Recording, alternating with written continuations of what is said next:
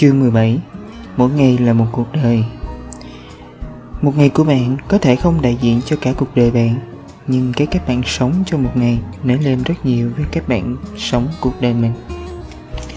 Hãy tưởng tượng, mỗi lần bạn thức dậy buổi sáng là một lần bạn sinh ra. Bạn sống cuộc đời của bạn trong suốt một ngày Và cuộc đời kết thúc mỗi đêm. Đây là một trong những cách nhìn khiến mình ý thức hơn về một ngày của mình và không còn lãng phí nó nữa khi bạn chia nhỏ cuộc đời của bạn ra thành mỗi ngày, một cuộc đời mini, bạn mới thấy nó ngắn và trôi nhanh như thế nào. Vấn đề của chúng ta là khi chưa biết quý trọng thời gian và cuộc đời, bởi chúng ta chưa thực sự nhìn ra giá trị thật của chúng. Ví dụ, mình có thể viết cuốn sách này trong khoảng thời gian 10 năm. Giả sử, tuổi thọ mình 70 tuổi thì 10 năm cuốn sách nghe chừng có vẻ không tệ lắm. Mỗi ngày viết vài dòng. Tuy nhiên khi chia nhỏ ra mỗi ngày một cuộc đời, mình nhận ra chẳng lẽ mỗi cuộc đời mini của mình chỉ đáng giá vài dòng? Mình quyết định dành nhiều thời gian cho việc viết hơn và hoàn thành cuốn sách này sớm hơn so với bình thường. Các bạn sống một ngày là các bạn sống cả đời. Một ngày của bạn có thể không đại diện cho cả cuộc đời, nhưng cái cách bạn sống mỗi một ngày nói lên rất nhiều về cách bạn sống cả đời. Mỗi ngày giống như hệt tế bào trên cơ thể bạn. Nếu những tế bào trở nên yếu và lão hóa, cơ thể của bạn cũng không thể khỏe mạnh. Các tế bào của bạn phải khỏe mạnh trước. Vậy thế, tế bào giống như viên gạch tạo nên căn nhà. Mỗi ngày của bạn cũng là những viên gạch tạo nên cuộc đời. Bạn đang nung đúc từng viên gạch cho căn nhà đó. Mỗi viên gạch có thể nhỏ, nhưng nó rất quan trọng. Cách bạn tạo nên một viên gạch là cách bạn tạo nên nhiều viên gạch khác và cuối cùng tạo nên cả căn nhà. Vì thế, điều đầu tiên bạn cần thay đổi chính là làm sao để những viên gạch trở nên chất lượng và coi từng viên gạch là từng cuộc đời. Nếu bạn có thói quen dậy lúc 10 giờ sáng, thì thực sự là bạn đang sống trễ hơn nhiều người khác đấy. Nếu bạn chần chừ làm những việc có ý nghĩa mà bạn cần làm trong ngày thì mình đoán là bạn đã phá vỡ viên gạch của ngày hôm đó và sẽ có xu hướng làm điều tương tự cho những viên gạch sắp tới. Lập kế hoạch cho một ngày. Mình biết nghe có vẻ vô lý, nhưng hãy tin mình. Lập kế hoạch cho một ngày là cách tốt nhất để sống một ngày, sống một cuộc đời mini của bạn. Cuộc đời của bạn rất ngắn. Nếu bạn cứ để một ngày trôi đi vô ích, bạn mất trắng ngày hôm đó hay cuộc đời hôm đó ý thức được cuộc đời và nhìn thấy giới hạn của nó một cách rõ ràng là một chuyện. Giờ là lúc bạn cần đặt bút để giao việc cho nó. Nếu không, nó sẽ quay về trạng thái sao lãng, lạc trôi. Bạn muốn dành sự tập trung hoặc hoàn thành những công việc gì trong cuộc đời mini này? Mấy giờ bắt đầu và mấy giờ kết thúc? Dù cho mọi thức không được hoàn hảo, hãy cứ lập ra kế hoạch. Điều này sẽ giúp cho bạn vào khuôn khổ giúp bạn ý thức được rõ hơn hành động của mình và ngăn được sự chần chừ. Lập kế hoạch cho ngày là biểu hiện của sự tôn trọng thời gian. Chiếc máy rửa bát, mình sinh ra và lớn lên với thói quen phải làm việc nhà mỗi ngày. Rửa bát, đổ rác, quét nhà, lau nhà, mình đoán nhiều bạn cũng như vậy. Đối với nhiều người, trong đó có mình, rửa bát là công việc dù ta không thích nhưng chấp nhận nó như một phần không thể thiếu của cuộc sống mình thậm chí đã từng nghĩ người nào không biết rửa bát hoặc sợ rửa bát là không có bản lĩnh Vậy đó là công việc cơ bản nhất. Đối với mình, lúc đó, Công việc rửa bát giống như thước đo cho sự chịu khó và trách nhiệm. Từ ngày dọn xây nhà mới có máy rửa bát, Mình nghi ngờ tính hiệu quả của nó và tất nhiên không dùng. Cho đến một ngày, có quá nhiều bát, nồi bẩn và đi làm về muộn, Mình quyết định thử dùng nó một lần. Sau 2 tiếng mở ra bát đũa sạch cống như mới mua còn sạch hơn người rửa kể từ đó mình có thói quen ăn xong cho bát vào máy rửa bát và gần như không bao giờ đụng đến công việc rửa bát nữa đây không chỉ là bước ngoặt về hành vi mà còn về tư duy và mình muốn bạn hiểu giả sử một cuộc đời mini của bạn có giá trị 24 tiếng 8 tiếng ngủ, một tiếng ăn uống, vân vân. Thời gian còn lại cho bản thân rất ít. Vì vậy, dù việc rửa bát có tốt đẹp cao quý rèn lũa bản lĩnh có người đến đâu thì nó cũng có một cái giá đó là một phần đời mình bị mất đi vĩnh viễn không bao giờ lấy lại được giả sử trung bình một ngày của bạn chỉ có 3 tiếng thật sự cho bản thân giải phóng được 30 phút rửa bát mỗi ngày, nghĩa là bạn đã lấy đi 1 phần 6 cuộc đời, hay khoảng 17%. Sau đó, bạn nhân số đó lên cuộc đời mini của bạn, bạn sẽ thấy máy rửa bát thực sự tăng tuổi thọ của bạn. Hãy nhớ, tăng tuổi thọ không phải chỉ từ việc sống lâu hơn, mà quan trọng không kém, đó là bạn lấy lại được phần cuộc đời bị mất đi bởi những công việc bạn có thể tránh. Những công cụ giúp lấy lại phần cuộc đời bị mất không chỉ dừng lại ở mấy rượu bát mà còn rất nhiều công cụ khác. Việc của bạn là tìm ra chúng. Mình đang suy nghĩ đến việc mua máy xúc tuyết trong mùa đông ở Canada. Mua robot hút bụi tự động chạy trong nhà và tự động sạc hai thứ không kém phần quan trọng mà mình đang dùng là máy giặt và máy sấy. Mình không bao giờ phải giặt quần áo. Tưởng tượng, một ngày đi làm về mệt mỏi còn bao nhiêu việc khác phải làm mà bạn phải giặt quần áo? Rửa bát quét nhà lau nhà, bạn càng tự động hóa những công việc nhà bao nhiêu. Cuộc đời của bạn ngày càng trở nên dài hơn. Bạn dành nhiều thời gian, công sức, trách nhiệm vào những việc mang lại giá trị và lợi ích thực sự, thay vì rèn luyện bản lĩnh và chăm chỉ bằng cách làm việc nhà mình kể với bạn những người giàu và thành công nhất thế giới không cần đến việc nhà để rèn luyện sự chăm chỉ đừng vừa nằm vừa nghe nhạc audio có thể bạn nghe một đoạn audio giáo dục trên YouTube. Chúng ta thường có thói quen nằm xem, nằm nghe hoặc ngồi một chỗ bởi ai cũng nằm vậy và bởi nó thoải mái. Đây là thói quen xấu. Hãy kết hợp việc nghe với công việc khác, chạy bộ, nấu ăn, lau dọn phòng. Bạn sẽ tiết kiệm được gấp đôi thời gian. Đúng vậy, 200% giá trị, một mũi tên trúng hai đích. Mình hay nghe audio dạy tiếng Mandarin, vừa kết hợp dọn bàn làm việc dọn phòng rác ở phòng. Mình cũng hay nghe video trên youtube mà không cần xem hình và kết hợp chạy bộ. Sau khi hoàn thành xong công việc lặt vặt này mình cũng hoàn thành luôn những thứ cần nghe. Và tự dưng mình có cả buổi tối ngồi viết sách thay vì dành thời gian xem youtube hay nghe audio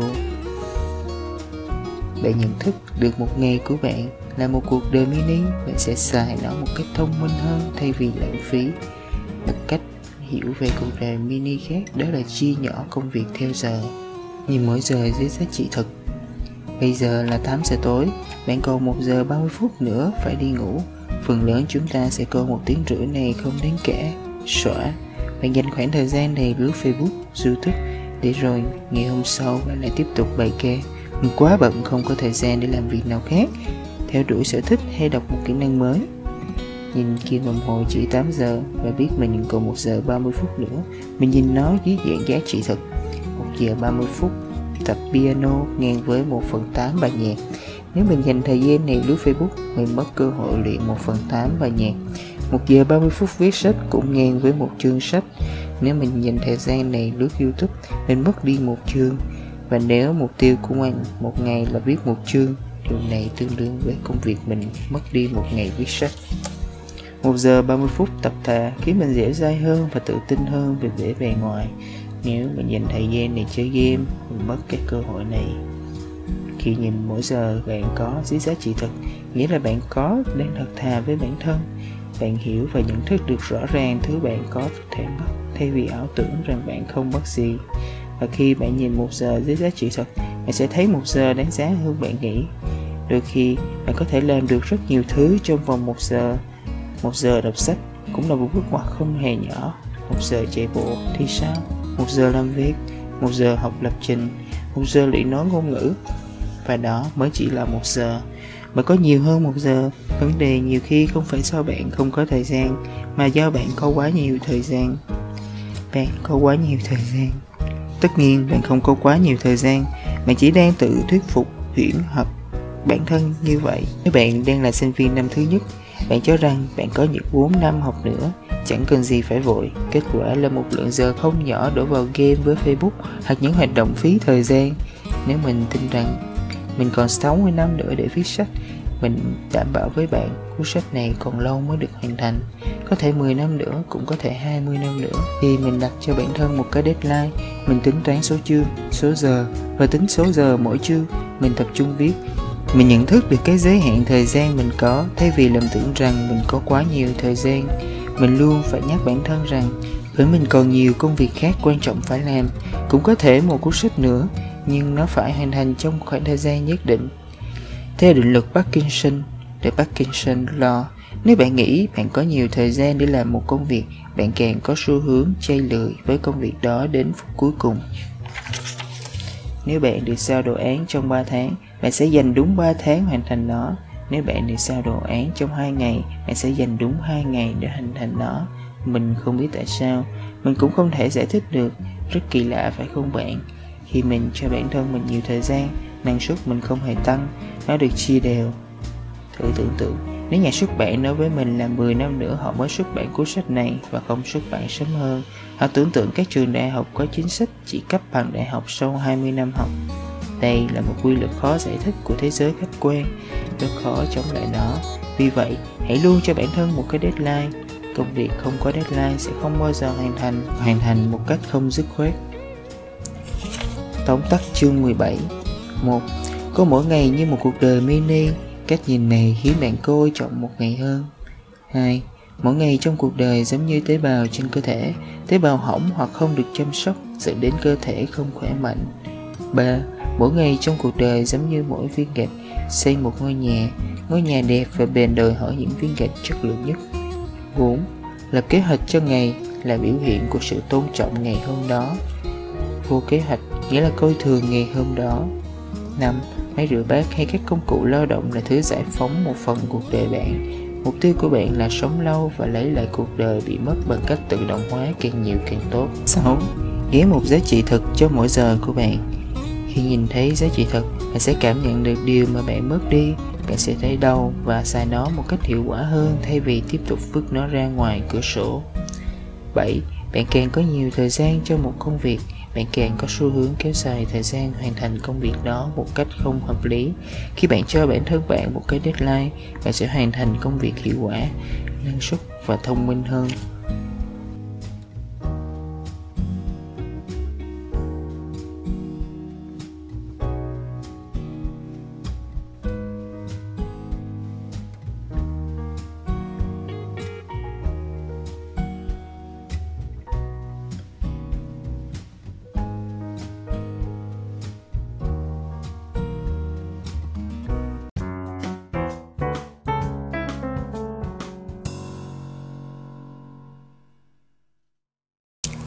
Chương 18 Small but Pearl Nhỏ nhưng có vỏ. Suy nghĩ như một con nhện. Bạn là một người trưởng thành Bạn cao lớn và có trí thông minh Nhưng bạn lại sợ nhện, sợ dán, sợ chuột Sợ những con nhật nhỏ bé hơn bạn rất nhiều. Chúng khiến bạn gợn tóc gáy và nổi da gà. Đặc biệt là khi bạn cố dọa chúng Chúng sẽ tiến lại gần bạn Và càng lúc càng nhanh rồi nhảy lên người bạn. Bạn tá hỏa chạy té khói. Mình muốn bạn hiểu rõ rằng kích cỡ, thậm chí chỉ vị xã hội không nhất thiết nói lên sức mạnh hay quyền lực. Trong những cuộc gặp gỡ xã hội nhất thời, thái độ quyết định tất cả, đặc biệt là ấn tượng ban đầu. Tại sao mình tồn tại ở một công ty Fortune 500 trước, mình cũng ngại bọn Tây họ sinh ra ở đây, thông tạo ngôn ngữ và văn hóa. Còn mình chỉ mới được gần 7 năm. Thay vì cho rằng đây là một sự yếu thế, mình nhìn nó dưới dạng thế mạnh mình biết hai ngôn ngữ. Mình thấu hiểu được hai nền văn hóa mọi thứ một tí. Nhờ đó mình có thể so sánh và xem bên nào nên học hỏi từ bên nào. Trong khi đó họ sinh ra và lớn lên ở đây được mặc nhiên thừa hưởng sự văn minh và của cải. Mọi thứ trở nên dễ dàng. Còn mình thì khác. Nhìn chung mình có sự trải đời riêng của mình. Chính vì thế mình nghĩ mình tuy nhỏ nhưng có võ, mình có thể nói chuyện bằng thái độ tự tin và cứng cáp với Van President cái xếp lớn và những người vạm vỡ hơn mình vấn đề ở đây là bạn phải biết thế mạnh của bạn và dựa vào nó. Thay vì nhìn vào thế mạnh của người khác, rồi tự ti, nhất là trong những cuộc gặp gỡ thông thường, tất cả những gì bạn cần là một thái độ cứng cáp và làm chủ, dù có thể chỉ là giả. Bởi bạn biết không, người khác sẽ nhìn thấy sự cứng cáp của bạn như nhìn vào con nhện và rụt lại một chút. Điều đó khiến bạn không thể bị thất thế. Simon Buspers kết quả của tất yếu của nhiều hệ tư duy. Mình đã đề cập ở các chương trước. Nhìn cuộc đời dưới góc độ thí nghiệm, đừng tập trung vào kết quả, hãy tập trung vào hành động bạn có thể làm tốt nhất. Đừng cố đúng, hãy cố bớt sai. Thậm chí có cả chương đeo nhiều mặt nạ cũng có phần giúp bạn thành thái độ sống nhỏ và có vỏ. Những hệ tư duy này khiến bạn xem mọi thứ xảy ra như một cách tự nhiên thay vì cố chấp và thắc mắc tại sao mọi thứ không theo ý bạn đầu óc bạn linh hoạt hơn nhiều thực tế và nhanh chóng. Điều chỉnh cho phù hợp với mọi thay đổi cập đến bạn cũng trở nên bất cần hơn một chút. Điều này cho bạn năng lượng để trở nên cứng cỏi, mặc dù bạn có thể nhỏ bé hơn người khác. Nhắc lại Sherwood ở chương 11 có nhấn mạnh một nguyên tắc đó là định giá Sherwood của bạn trên nguyên tắc sống. Tiêu chuẩn bản thân là và kỷ luật bên trong khi bạn đã xây dựng những tiêu chuẩn thép bên trong, kết hợp sống có mục đích rõ ràng bạn sẽ có một sự tự tin vô cùng vững chắc. Vững chắc đến mức những người xung quanh coi đó là bản chất của bạn và họ chỉ còn biết chấp nhận và sống chung với nó mà thôi. Sự vững chắc cứng cáp ở đây không nên hiểu theo nghĩa kiêu ngạo, muốn chứng tỏ quê mẹ bốc đồng mà là sự tự tin. Bạn vẫn nhẹ nhàng và thân thiện vui vẻ, nhưng bạn cho người ta thấy sự tự tin và tiêu chuẩn của bạn bạn ủng hộ cái tốt và bài trừ cái xấu một cách không lung lay. Bạn khiến họ ít nhiều về chừng bạn khi họ nghĩ đến làm điều xấu, hay cả khi họ là vai president. Toát lên phong thái tự tin. Vẻ tự tin của bạn khiến bạn dù còn nhỏ bé nhưng vẫn làm người khác nể trọng. Bạn có thể chưa tự tin. Bạn chỉ cần toát lên phong thái tự tin là đủ. Cách ăn mặc, đi đứng, biểu hiện trên khuôn mặt ngôn ngữ cơ thể là các yếu tố tác động trực tiếp lên thái độ tự tin của bạn, dù muốn hay không. Đúng vậy, người vốn tự tin khi ăn mặc nhếch nhác cũng sẽ giảm sự tự tin đi một cách tự nhiên. Bởi sự quá giảm, nhưng khi bạn ăn mặc gọn gàng, lịch sự, cái cách bạn nhìn vào bản thân bạn cũng khác và bạn sẽ tăng tự tin một cách tự nhiên. Tiếp đến là cách đi đứng, biểu hiện trên khuôn mặt và ngôn ngữ cơ thể bạn có thể không kiểm soát được sự tự tin của bản thân theo ý muốn. Vậy thì hãy tập trung vào cái bạn có thể kiểm soát được. Tóm tắt chương 18 một, quy lực và sự cuốn hút nhiều khi không nằm ở kích cỡ bên ngoài mà nằm ở thái độ, nhện và dáng. Tuy bé nhưng có thể dọa được cả một con người nặng 70 kg 2. Tìm ra điểm mạnh của bạn. Cũng đừng để điểm mạnh của người khác làm bạn sợ hãi. Coi đó là một điều tích cực Vì bạn có thể học hỏi được từ người kia. Khi bạn không sợ điểm mạnh của người khác Và phát huy điểm mạnh của bản thân, Bạn sẽ trở nên cứng cỏi và tự tin hơn. Dù cho ngoại hình nhỏ bé 3. Bạn cần một chút yếu tố bất cần Bất cần theo hướng tích cực, Tức là không yêu cầu mọi việc phải như ý mình Và sống pha nhiều hơn, không quá quan trọng kết quả. Điều này để hỏi phải nhìn cuộc đời dưới góc độ thí nghiệm, đừng cố đúng mà hãy cố bớt sai và đeo nhiều mặt nạ nếu cần 4. Xây dựng một giá trị service vững chắc dựa trên những nguyên tắc sống, tiêu chuẩn bản thân và kỷ luật bên trong. service cao sẽ khiến bạn chủ động và tìm kiếm sự tôn trọng tối thiểu từ người khác dù cho người đó chức vụ nào so với bạn đi nữa. 5. Phải tự tin khiến bạn dù nhỏ bé nhưng vẫn khiến người khác để trọng. Bạn có thể không kiểm soát được sự tự tin, nhưng bạn lại có thể kiểm soát được yếu tố tác động lên sự tự tin như trang phục, ngôn ngữ cơ thể, biểu hiện khuôn mặt, cách đi đứng, ngôn từ, vân vân.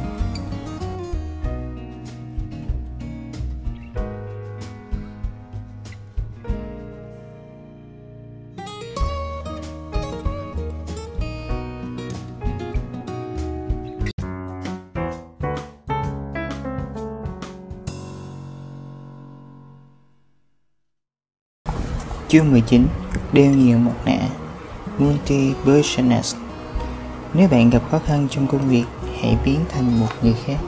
Những siêu anh hùng bạn xem trên phim ảnh hầu hết đều là những người phải đeo mặt nạ khác nhau tùy hoàn cảnh. Họ có thể hóa thân thành Superman khi cần phải đấu tranh chống lại kẻ ác, nhưng cũng có thể là nhà báo Clark Kent điển trai trong bộ vest chỉnh tề. Batman có một giọng nói toát lên nỗi sợ cùng biểu tượng con dơi chiếu trên bầu trời đêm. Bình thường, ông là một tỷ phú lịch thiệp.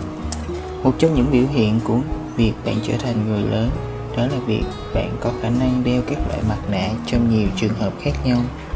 Đừng hiểu sai ý mình, mình hoàn toàn không khuyên bạn trở thành người hai mặt hay giả dối. Ngược lại là khác. Bạn có để ý việc mẹ bạn nói chuyện với bạn một kiểu, nói chuyện với hàng xóm một kiểu khác nói chuyện với sếp lại một kiểu khác nữa đây là một ví dụ đơn giản nhất để minh họa cho việc kích hoạt các phần tính cách khác nhau trong chúng ta để ứng đối với từng hoàn cảnh bạn không có một tính cách nhất quán như bạn nghĩ tính cách của bạn vô cùng đa dạng và bao gồm nhiều mẫu tính cách nhỏ khác nhau mà tùy cho mỗi trường hợp xã hội nhất định. Có những phần được kích hoạt và có những phần bị tắt đi. Mình muốn chứng minh cho bạn thấy điều này là có thật và những người thành công là những người áp dụng nó một cách điêu luyện. Bạn là ai và ở trong trường hợp nào? Nếu bạn đã đọc chặng 4 cuốn Chuyến tàu một chiều không trở lại, mình có giới thiệu bạn một khái niệm liên quan đến vấn đề xác định con người bạn. Khi bạn tin bạn là con người như thế nào thì bạn sẽ có khuynh hướng suy nghĩ và hành động như vậy ngay cả khi con người đấy chưa phải là bạn. Trong cuốn sách này, mình muốn đi sâu hơn và mở một phương diện mới. Bạn thậm chí còn có thể trở thành nhiều con người thay vì chỉ một. Khi bạn chuyển từ con người này sang con người khác, bạn mới có thể thay đổi suy nghĩ và hành động một cách nhanh chóng trong từng hoàn cảnh. Nhớ sử, bạn vốn là một người ngại giao tiếp xã hội, bạn thích làm mọi thứ một mình. Điều này không có gì là sai, nhưng nếu bạn bắt buộc phải tham gia một buổi gặp mặt xã giao trong công ty, bạn sẽ làm gì? Cách tốt nhất là biến thành một con người giỏi giao tiếp mà bạn biết hoặc ngưỡng mộ. Coi bạn là họ. Ngày trước, mình rất ngại lãnh đạo hay quản lý, nhưng mình biết sếp cũ của mình là bà Poppy, là một người mà mình rất khâm phục vì bà không những thông minh mà còn thẳng thắn, có phần bất cần, nhưng làm việc rất có trách nhiệm và công tâm. Vì nể Poppy, vì bà không sợ bất kỳ ai và luôn bên bảo vệ thành viên của nhóm khi được giao nhiệm vụ quản lý nhóm hơn một 10 thành viên với đủ các loại tính cách khác nhau thật nhiên mình có phần không quen mình quyết định bật sang chế độ Poppy và biến thành Poppy. Mình ăn nói như Poppy, viết email như Poppy và suy nghĩ hành động như Poppy. Mình là Poppy, luôn công tâm, bảo vệ, giúp đỡ, hết mình, trách nhiệm và có phần bất cần. Thành viên trong nhóm mình ngày càng quý mến mình vì họ cảm thấy được bảo vệ. Những vấn đề hay khúc mắc họ gặp phải đều được mình lắng nghe và cùng giải quyết một cách tốt, đầy tôn trọng. Mình cũng là Cathy, một sếp khác của mình. Cathy là một người sếp siêu thân thiện và luôn quan tâm đến thành viên trong nhóm. Khác với Poppy, Cathy có phần mềm mỏng. Mình quyết định kết hợp tính cách của Cathy và Poppy và mình. Đây là hai mặt nạ mà mình đeo khi tiếp xúc với cấp dưới. Với cấp trên, mình lại đeo mặt nạ Noel người nhóm cũ của mình một người vô cùng thông minh hoạt ngôn Noel còn dự đoán được cả những câu hỏi làm khó của các sếp lớn đã chuẩn bị trước mỗi buổi họp. Mình nhắc bản thân mình là Noel, mình nói như Noel, mình suy nghĩ như Noel và mình hành động như Noel. Trong nhiều trường hợp, bạn thường cố gắng thuyết phục bản thân rằng mình phải như thế này, phải như thế kia, nhưng hiệu quả đạt được không cao. Lý do bởi vì bạn quá tập trung và cứng nhắc về cá tính của mình mà không nhận ra nó có thể thay đổi nhất thời theo hoàn cảnh hãy thử đeo một chiếc mặt nạ à, ở đây thường được hiểu theo nghĩa tiêu cực nhưng mình nghĩ bạn nên thay đổi cách nhìn về nó Shawers dựa trên nguyên tắc sống, tiêu chuẩn bản thân và kỷ luật bên trong của bạn vẫn không thay đổi. Bạn vẫn là bạn, một người liêm khiết và trung thực. Nhưng với thế giới bên ngoài vô vàng những điều không thể lường trước được, bạn cần có sự chuẩn bị chu đáo và phải thật linh hoạt. Tìm một vài người nào đó bạn ngưỡng mộ trong một số lĩnh vực khác nhau, nghiên cứu cách họ suy nghĩ của họ gặp gỡ họ thường xuyên để thấm sau đó cảm nhận và biến thành họ. Điều này không khó như bạn nghĩ. Bạn chỉ là họ trong một khoảng thời gian ngắn mà thôi. Ngoài ra biến thành một người khác mà người đó khiến bạn tốt lên cũng là một cách noi gương vô cùng hiệu quả tóm tắt chương 19 1.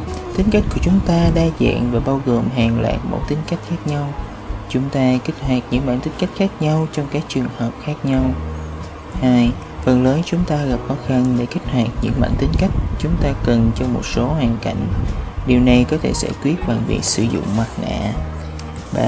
Đeo nhiều mặt nạ giúp bạn có thể làm những điều mà bình thường bạn không làm được và phải mượn con người họ để giúp bạn 4. Chơi với những người thật sự giỏi. Càng tiếp xúc với họ, bạn càng biến thành họ một cách dễ dàng khi cần.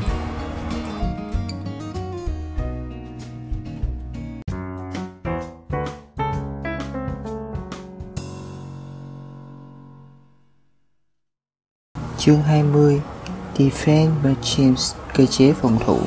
Vấn đề không phải là bạn có phòng thủ hay không Vấn đề là bạn phòng thủ như thế nào. Bạn không ở trạng thái bình yên như bạn nghĩ. Những người bạn tiếp xúc hàng ngày cũng vậy. Dù cho bên ngoài bạn và họ tỏ ra thoải mái, vô lo, vô nghĩ, nhưng sâu thẳm trong chúng ta có những nỗi sợ và nỗi lo khác nhau. Trong sâu thẳm chúng ta luôn tồn tại nhu cầu muốn tránh những nỗi sợ, nỗi lo và sự bất an này. Nếu ai nhớ lại chương 9, gốc rễ của mọi hành vi và tội ác đều đến từ sự bất an và chúng ta thiết lập những cơ chế phòng thủ riêng như một cách trả lời và xoa dịu những nỗi bất an này. Đây là cơ chế tự nhiên. Điều quan trọng không phải là xóa bỏ cơ chế phòng thủ, mà là thay đổi cơ chế phòng thủ sang hướng tích cực. Chắc bạn còn nhớ hai nhân vật Sani và Sanjana ở các chương trước. Hai người này trong sâu thẳm có những nỗi sợ khác nhau. Sani sợ không kiếm đủ tiền để trả mức thuế thu chấp hàng tháng sợ bị bỏ rơi và sợ công sức không được chấp nhận. Đây là những nỗi sợ hoàn toàn hợp lý. Sanjana bất an về vẻ bề ngoài, trình độ, đẳng cấp xã hội và tiêu chuẩn gia đình. Mình không muốn nói đây là hợp lý, nhưng đó là lối tư duy được in hằn lên não cô suốt từ thời ấu thơ. Tại sao hai người này có xu hướng tấn công người khác hoặc định nọ các sếp? Bởi đây là cơ chế phòng thủ riêng của họ. Mình, bạn và nhiều người khác cũng có những nỗi sợ tương tự nhưng cách chúng ta phòng thủ khác hai người trên, cơ chế phòng thủ của chúng ta có phần tích cực hơn. Hy vọng là vậy. Thay vì tấn công và vùi dập người khác để làm bản thân trở nên cao quý, hào nhoáng hơn, mình tỏ ra thân thiện hết sức và làm điều này cho các sếp tôn trọng mình.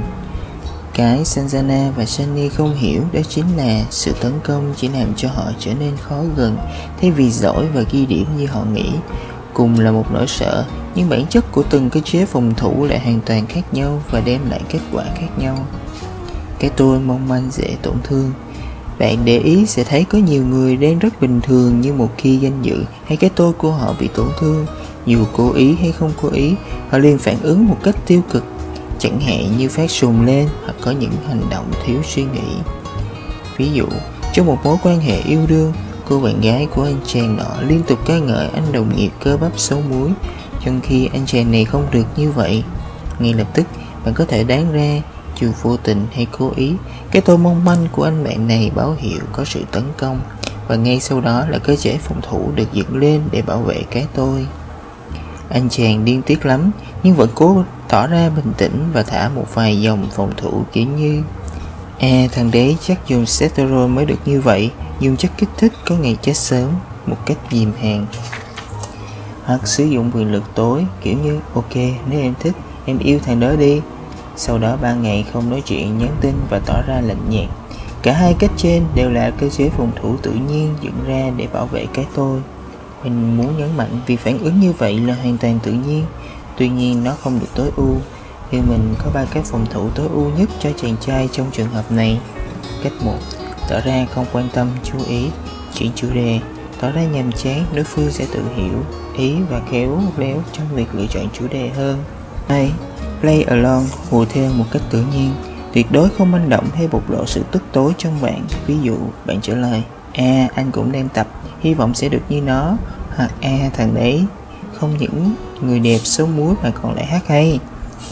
Kết bạn, nói chuyện nghiêm túc về quan điểm và suy nghĩ của bạn một cách minh bạch ví dụ anh không cảm thấy thoải mái khi em khen những người con trai khác Bây giờ nếu anh khen em đồng nghiệp nữ ở công ty anh thì em cảm thấy thế nào? Vậy thấy ở ba cách trên, bạn đều không sử dụng quyền lực tối hay dìm hàng. Bạn cũng không cùng mình nên bảo vệ cái tôi sẽ vỡ. Ở cả ba cách, bạn vẫn duy trì được self và sự tự tin về bản thân của bạn. Đây mới là những cơ chế phòng thủ bạn nên áp dụng. Thiết lập hệ thống cơ chế phòng thủ. Đừng làm điều gì ngu xuẩn. Là một câu nói chúng ta thường được nghe. Chúng ta sợ, lo lắng, bất an, tức giận. Chúng ta thường làm những điều ngu xuẩn. Đôi khi bạn không kiểm soát được nó bởi cơ chế phòng thủ tự nhiên. Việc thiết lập lại cơ chế phòng thủ tích và tích cực hóa hệ thống này sẽ giúp bạn thỏa mãn nhu cầu bảo vệ bản thân và thậm chí giúp bạn đạt được hiệu quả tối đa. Nếu bạn bất an về trình độ, khi gặp người giỏi hơn bạn, đừng dìm hàng họ, kể cả ở trong đầu đây là cách phòng thủ sai lầm Việc bạn dìm họ trong đầu hoặc tệ hơn là có hành động dìm hàng ngoài đời thật không khiến cho bạn giỏi hơn. Nó chỉ massage cái tôi nhất thời của bạn mà thôi. Cơ chế phòng thủ tốt nhất là hóa giải sự cạnh tranh bằng cách khiêm tốn và thật lòng khen ngợi người đó. Thay vì chơi trò chơi cạnh tranh ai hơn ai, nếu bạn chọn là người thua cuộc trong lĩnh vực cạnh tranh này, bạn sẽ thắng trong những khía cạnh khác quan trọng hơn. Bạn chiến thắng cái tôi của bạn, bạn chinh phục thêm một mối quan hệ có giá trị. Bạn nên nhớ, việc bạn chấp nhận nhún nhường lại càng khiến họ cảm thấy an toàn khi tiếp xúc với bạn. Điều này càng làm cho bạn có lợi thế. Ngoài ra, nếu bạn muốn trở nên bớt thua kém, cơ chế phòng thủ không phải là dìm người khác mà là bỏ công sức ra để tập luyện những lĩnh vực mà bạn theo đuổi. Có hai loại người, một loại người so sánh mình với người khác, một lại so sánh mình với chính bản thân. Khiêm tốn, thân thiện, người so sánh bản thân với người khác không phải là chỉ là khuyên nhân gian thông thường. Đó là ba cơ chế phòng thủ vô cùng hiệu quả để chấn áp những nỗi bất an có trong bạn. Bạn cần nắm chặt ba cơ chế quan trọng này. Nếu không cái nỗi bất an sẽ khiến bạn thực hiện những hành động ngu xuẩn mà bạn vẫn cho là đúng. Bạn không thể tránh được sự bất an nhưng bạn có thể chấn áp được nó nếu không tin, hãy tưởng tượng bạn không có những cơ chế này. Bạn là người khó huy động được sự khiêm tốn. Mỗi lần gặp người khác mà giỏi hơn bạn bạn sẽ bất an, bạn sẽ khó chịu và coi họ như kẻ thù. Bạn chỉ có thể chơi được với những người kém hơn bạn hoặc bằng bạn. Thậm chí, nếu những người này cố gắng nỗ lực vươn lên thì bạn sẽ cảm thấy không thoải mái. Vì bạn sợ một ngày nào đó bạn thua kém họ. Lỗi tư duy này xuất phát từ một cơ chế phòng thủ lỗi giữa hoàn toàn vào cái tôi. Bạn sẽ bất ngờ khi nhận thấy rất nhiều người xung quanh bạn có hệ tư duy như thế này. Hãy liệt kê ra những nỗi sợ hãi, bất an khác của bạn. Mỗi khi bạn hành động ngu xuẩn, theo dõi và điều tra xem nó xuất phát từ nỗi sợ nào. Sau đó, tìm cách thay thế hành động tiêu cực ngắn hạn bằng các hành động tích cực và dài hạn khác. Tóm tắt chương 20 một, nỗi sợ, nỗi bất an là thứ bất kỳ ai cũng có chúng ta có thể tạm thời quên đi nhưng không thể triệt tiêu được nó ngay lập tức hai cơ chế phòng thủ xuất hiện một cách tự nhiên để bảo vệ chúng ta ba vấn đề không phải là dập tắt cơ chế phòng thủ vấn đề là lựa chọn cơ chế phòng thủ thông minh 4. Các nỗi sợ, nỗi bất an thường đánh mạnh vào cảm giác xúc thay vì tư duy logic. Chúng ta thường dễ cuốn vào các cơ chế phòng thủ ngu xuẩn có hại cho dài hạn.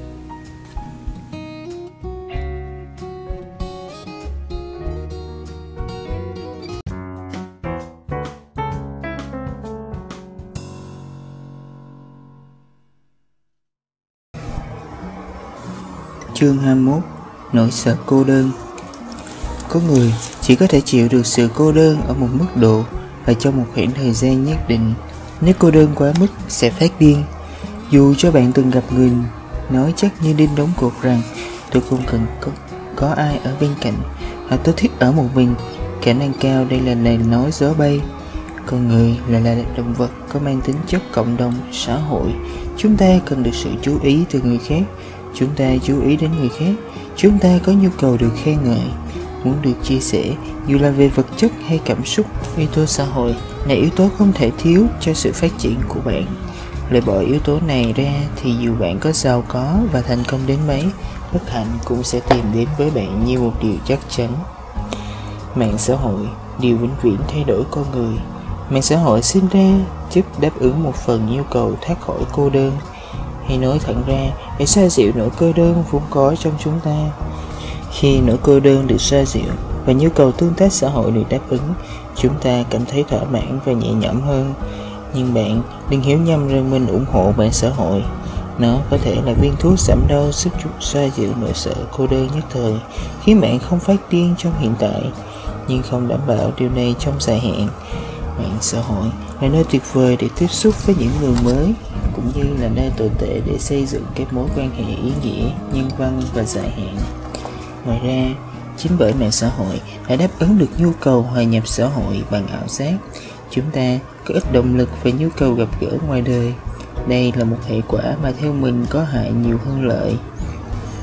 Mình là một người yêu công nghệ và sự phát triển, nhưng phải công nhận những năm trước 2005 chúng ta không cúi đầu nhiều như bây giờ Thời nay chúng ta ít nói chuyện với nhau hơn bởi chúng ta còn 20 tin nhắn đang chờ trên Facebook và 200 bài post đang chờ chúng ta kéo xuống.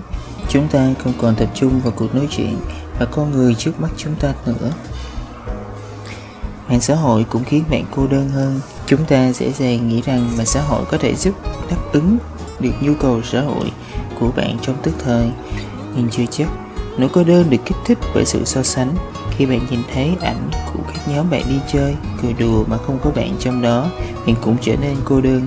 Đúng vậy, đừng tưởng rằng bạn sẽ cảm thấy vui khi nhìn người khác vui, vì thực sự là ngược lại, chúng ta so sánh. Mạng xã hội không phản ánh đúng thực tế cuộc sống của người dùng. Người dùng chỉ lựa chọn những tấm ảnh đẹp nhất, vui nhất, hạnh phúc nhất để cho người khác thấy một cái thực tế ảo tưởng mà bản thân họ cũng mơ tới. Nếu bạn tin rằng những bức ảnh sống ảo là thật, mình cá với bạn, bạn sẽ cảm thấy cô đơn. Bảo vệ bản thân Sự thật là cô đơn sẽ giết chết bạn từ từ. Cảm giác cô đơn nếu quá mạnh liệt hoặc quá dai dẳng hoặc cả hai sẽ khiến chúng ta stress. Điều đó ảnh hưởng không nhỏ đến sức khỏe dài hạn. Tổ chức WHO cũng định nghĩa sức khỏe dựa trên ba yếu tố cơ thể, tinh thần và xã hội cho thấy yếu tố xã hội có sức nặng ngang hàng với cơ thể và tinh thần bạn phải bảo vệ bản thân bằng cách giảm sự cô đơn. Những chương trước, mình đều nêu ra những hệ tư duy vừa rất thực tế, vừa tích cực về mặt xã hội. Ví dụ, bạn bỏ hệ tư duy thứ bậc sẽ giúp bạn có nhiều mối quan hệ hơn. Cạnh tranh là thứ giết chết mối quan hệ bởi nó dựa trên sự hơn thua, ích kỷ, soi xét ứng dụng năng lượng tức giận vào việc giải quyết những vấn đề thay vì tức giận con người một cách vô bổ sẽ giúp bạn tránh được những va chạm không đáng có. Xây dựng Salesforce dựa trên những nguyên tắc tiêu chuẩn bản thân sẽ khiến bạn tự tin thay vì kêu căng. Hiểu biết về quyền lực tối sẽ giúp bạn bớt điều khiển và lợi dụng người khác cho mục đích cá nhân. Trí nhớ tốt cũng giúp bạn duy trì và biết ơn mối quan hệ. Tất cả những thứ này đều liên quan tới nhau giúp bạn xây dựng mối quan hệ thay vì đầu độc phá hoại nó. Nhưng trước hết bạn phải đặt cái tôi của bản thân sang một bên và đặt lợi ích của bản thân lên trên. Cái tôi sẽ giết chết mối quan hệ, khiến bạn cô đơn và chết dần chết mòn. Đó là lý do mặc dù nhiều người bên ngoài thì tỏ ra hạnh phúc với quyết định không lấy vợ, lấy chồng hoặc ít nhất là không có bạn đời. Nhưng bên trong họ rất cô đơn, stress, thậm chí không ổn định vấn đề này mình sẽ nói kỹ hơn ở các chương sau. Bảo vệ người khác và họ sẽ biết ơn bạn. Hiểu được sự tồn tại của nỗi cô đơn vốn có trong con người cũng sẽ giúp bạn đạt được nhiều thành công hơn trong mọi lĩnh vực. Thay vì cho người ta tiền, hãy trao cho họ sự quan tâm, lắng nghe, thấu hiểu và thậm chí là tình bạn. Người ta sẽ biết phải ơn bạn suốt đời, nhất là những người có quyền lực hơn bạn. Họ có thể không cần tiền của bạn nhưng được bạn quan tâm và điều họ không bao giờ quên, đó là lý do không phải tự dưng mà chúng ta tặng nhau những tấm thiệp hay những món quà xinh xinh dù không đắt tiền. Mình đã thử với các sếp của mình, hiệu quả vô cùng. Họ không nói thẳng ra là họ cần sự quan tâm từ mình, nhưng thái độ của họ với mình có sự thay đổi, hoặc lá chắn của họ xuống, cởi mở hơn và giúp đỡ nhiệt tình hơn. Gia đình bạn cũng vậy nhất là những người già, đừng cố gắng đặt mục tiêu kiếm thật nhiều tiền để mua sắm những thứ đắt tiền cho họ, trong khi bạn còn chưa đáp ứng được cái nhu cầu cơ bản nhất của họ là giảm sổ cô đơn. Người già có hai nỗi sợ, một là nỗi sợ hết tiền, hai là không được quan tâm. Hết tiền bởi họ không có khả năng kiếm tiền, họ không còn trẻ, khỏe, minh mẫn để đi làm như chúng ta. Cái nỗi sợ hết tiền này quan trọng nhưng dễ đáp ứng bởi phần lớn, họ chỉ cần đủ tiền để phục vụ nhu cầu tối thiểu. Chẳng hạn như ăn uống, chứ không có tham vọng làm giàu như chúng ta. Thời gian và sự quan tâm mới là thứ sự hiếm và là điều phần lớn chúng ta không đáp ứng được cho người thân của mình. Đây là một lỗi rất đáng tiếc và thiệt hại bởi chúng ta gần như bị tẩy não để chạy theo nhu cầu xã hội. Khu vật, địa vị, cạnh tranh, hào nhoáng đã đến lúc bạn cần thay đổi. Tóm tắt chương 21 1. Mức độ chịu đựng cô đơn của con người khá thấp 2. Nỗi sợ cô đơn là thứ cần được xoa dịu nếu không sẽ ảnh hưởng tiêu cực tới tâm lý con người 3.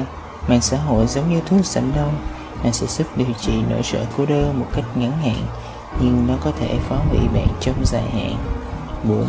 Bảo vệ chính bản thân mình bằng cách đặt cái tôi cá nhân sang một bên Việc phá vỡ mối quan hệ sẽ gây tổn tại nặng nề cho bạn hơn là thua trong một cuộc tranh luận. 5. Bạn sẽ thu được vô vàng lợi ích nếu chủ động giải quyết nỗi sợ cô đơn của người khác. Họ sẽ biết ơn bạn, thậm chí nhiều hơn cả việc bạn cho tiền họ. 5. Cung cấp sự quan tâm để xoa dịu nỗi sợ này của gia đình nhất là những người già đây là việc quan trọng ít được nhắc đến nhưng nên làm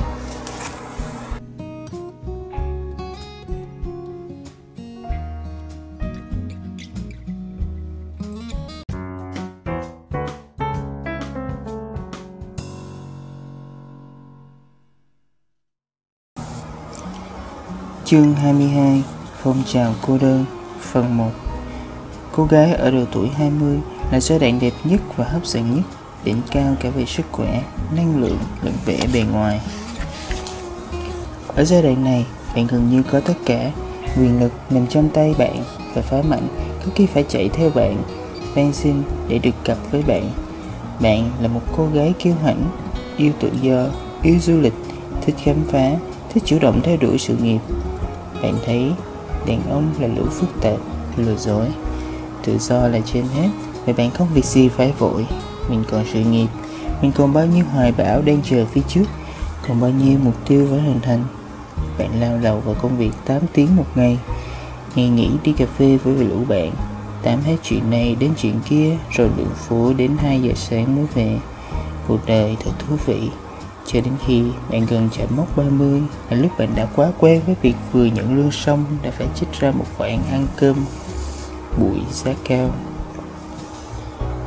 trong những buổi tụ tập hàng tuần, hội bạn thân của bạn trước đó có đến 7 đứa, bây giờ chỉ còn hai.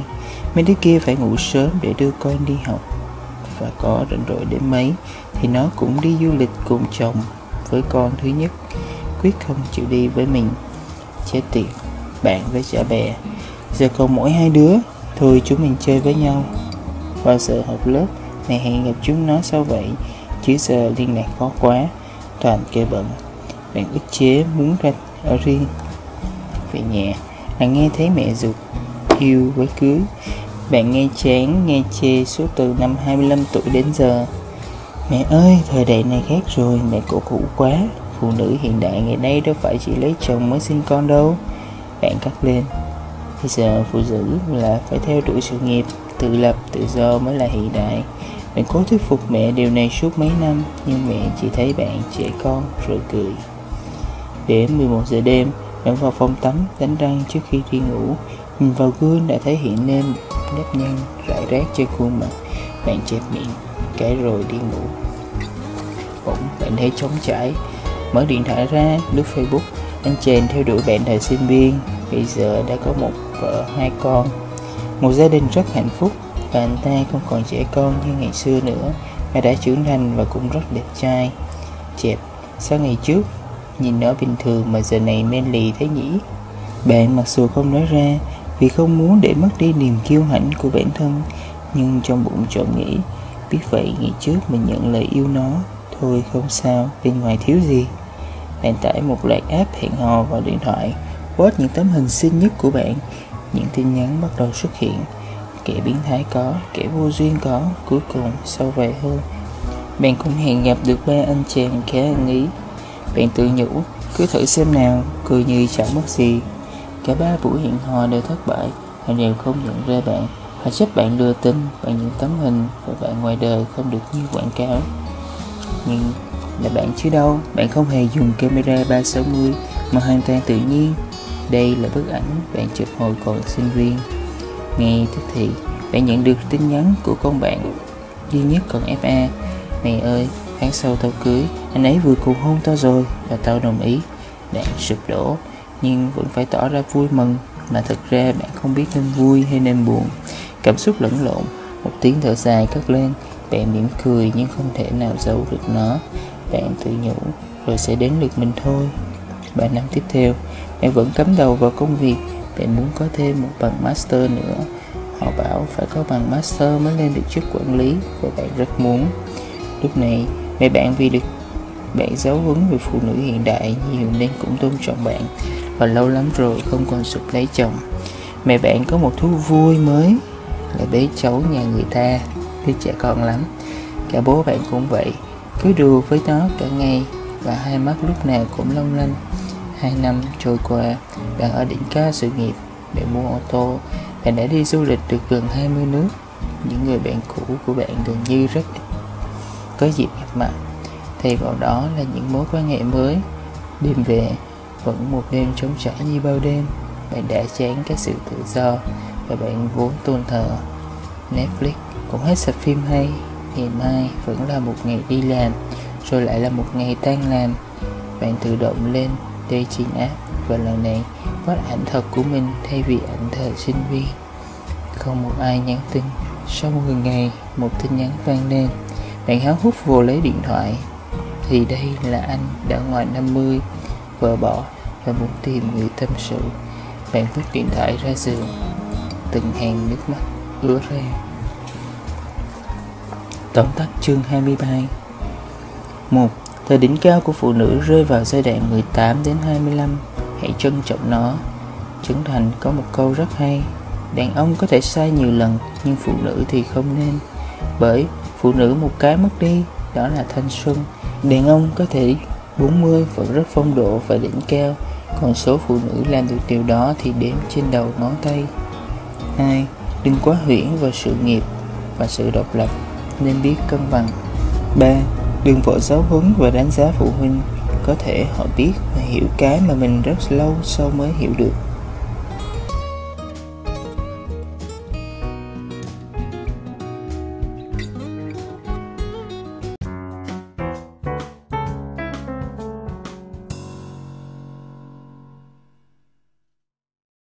Chương 23 Phong trào cô đơn, Phần 2 Người lớn không chỉ là một loài động vật ăn tạp, mà còn là một loài động vật phức tạp. Thời sinh viên, vì yêu đương sẽ đắm một ai đó, rồi thề hẹn ước đi tới tận chân trời gốc bể. Hay em muốn sống bên anh trọn đời là chuyện bình thường. Tâm trạng lúc nào cũng như trên mây. Đến khi đi làm, được lũ đồng nghiệp, lũ bạn trưởng thành training cho thì thấy sự bay bổng đó đã biến đi đâu mất. Bạn trở nên ghét và sợ sự bay bổng, mơ bổng của tình yêu ngây thơ học trò vì cho rằng nó thiếu thực tế. Tuy nhiên, trong sâu thẳm bạn lại muốn tìm được một anh chàng điển trai như minh tinh điện ảnh, hoặc ít nhất trông cũng phải chỉnh chu như trai Hàn Quốc. Bởi bạn biết, bạn đặc biệt và bạn xứng đáng với một người như vậy để nở mai nở mũi với bạn bè. Nếu không có vẻ bề ngoài xuất sắc thì ít ra cũng phải có sự nghiệp mày nở một chị đồng nghiệp 32 tuổi chưa có người yêu cho hay. Phụ nữ bây giờ phải độc lập tài chính. Không về sau bọn đàn ông nó không coi mình ra gì đâu. Tiếng nói văng vẳng từ văn phòng của chị sếp. Chị này đã ngoài 40 chưa chồng con. Bạn thì vẫn mới là người thực tập sinh ở đây. Tinh thần vẫn luôn là nghe lời các chị, các sếp. Đây là một nơi rất hứa hẹn với tương lai của bạn. Chắc mấy chốc bạn sẽ có chỗ đứng như các chị kia có lẽ nên trường mộng mơ như sinh viên mới ra trường như hiện tại. Bạn ngưỡng mộ chị sếp của bạn. Chị là một người phụ nữ thành công, liên tục phỏng vấn trên truyền hình về ngành công nghiệp mình đang làm. Vẻ bề ngoài tự tin và toát lên một phong thái của người lãnh đạo. Bạn muốn được như chị. Chị cũng rất năng nổ nhiệt tình trong công việc của một người trẻ như bạn. Chị đã du lịch gần 20 nước và bạn rất muốn được như chị. Bất chợt, thông báo điện thoại vang lên thì ra Điện thoại nhắc nhở bạn tối nay đi ăn với anh người yêu. Đã 3 tháng rồi không gặp anh ta. Từ lúc bạn làm ở đây, việc nhiều không kể xiết. Suốt ngày họp hành, báo cáo, training Bạn là một thực tập sinh Nên muốn chứng tỏ sự cống hiến của mình. Vừa tức thì anh ấy nhắn tin Tối nay em có đi được không? Bạn định trả lời hay để hôm khác được không anh? Hôm nay em hơi mệt. Chưa kịp nhắn xem thì nhận được tin nhắn của anh người yêu. Nếu em mệt thì thôi để hôm khác cũng được, không sao đâu. Bạn giận mình. Xem lại tin nhắn cũ, bạn chợt để ý thấy giữa tin nhắn của bạn với anh thì tin nhắn của anh rõ ràng là dài hơn, tình cảm hơn, mộng mơ hơn. Còn tin nhắn của bạn thì ngắn gọn. Nếu có tin nào dài thì cũng có một phần gượng ép. Trả bù cho thời sinh viên, bạn dành cả đêm nhắn tin và chờ tin nhắn, trong lòng cứ nôn nao. Phải chăng bạn đã hết yêu anh? Không phải vậy, mình muốn tập trung vào sự nghiệp, mình muốn được như sếp mình. Sếp vừa mua ô tô đã du lịch 20 nước và trông thật hạnh phúc đấy thôi. Bạn ngẫm, Nhưng đã 3 tháng rồi không gặp, Bạn cũng tò mò muốn biết anh dạo này như thế nào. Bữa tối diễn ra chính quán cà phê, Nơi mà thời sinh viên anh tỏ tình với bạn. Mọi ký ức liền gửi về. Hóa ra, hôm nay lại là kỷ niệm 3 năm ngày hai đứa yêu nhau. Bạn và anh ngồi ôm lại quá khứ. Cả hai cười to nhất quán cà phê. Đến nỗi chủ quán cũng là một người bạn của hai bạn phải ra thả một cô bông đùa Hai bạn để cho người khác tập trung tỏ tình với chứ. Đây là anh chàng đã bật lại chính khúc ca quen thuộc hồi xưa mà hai bạn thường nghe ở đây. Bất chợt anh rút ra một chiếc hộp màu đen trong túi áo vest ra rồi quỳ xuống trao cho bạn. Bạn mở to mắt bất ngờ, không phải lúc này, không phải lúc này.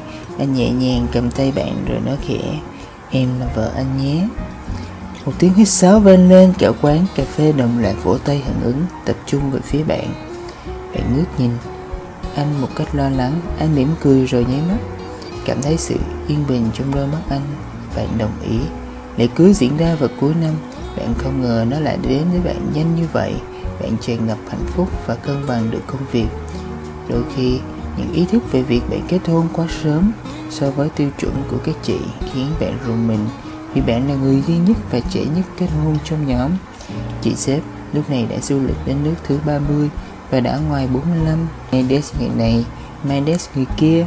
Phía sau gương mặt hạnh phúc, Thanh Đạt là một tâm hồn cô quạnh, trống vắng mỗi đêm mà bạn không nhìn thấy hàng ngày.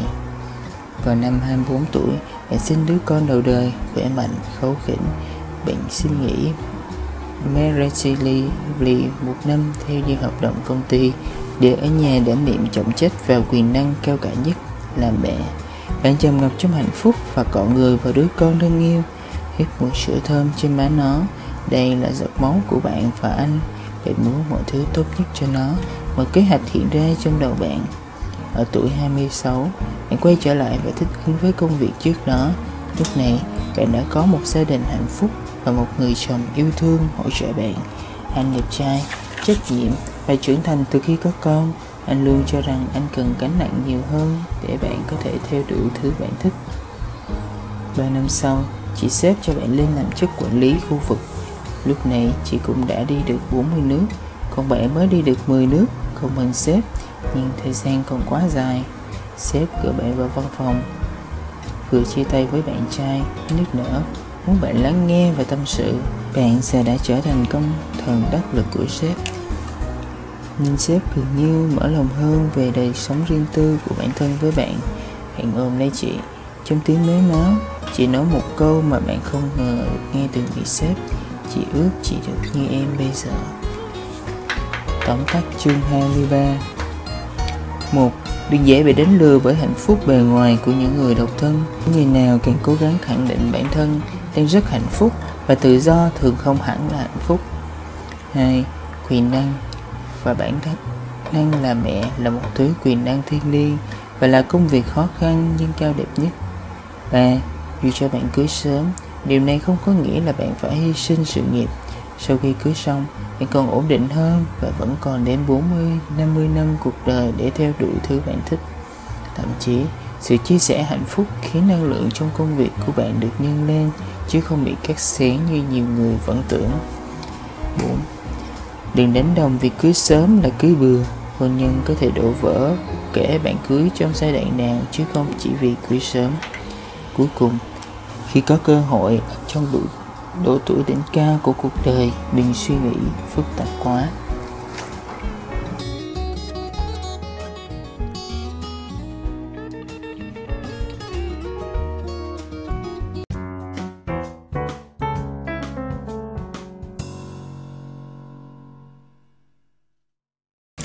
Chương 24 Phong trào cô đơn, Phần 3 Tìm người trong mộng Có nhiều bạn cũng thừa nhận rằng, Em trông ai vậy thôi, chứ đúng thực là duyên em chưa đến anh à Tìm mãi không được Cũng có một số bạn phản bác rằng, Chả lẽ cứ chọn đại mà cưới Từ đó, mở ra một khía cạnh mới của vấn đề này, Chưa được khai thác trong phạm vi của những bài viết vốn đã khá dài phía trước Vậy Mr. Right là người như thế nào?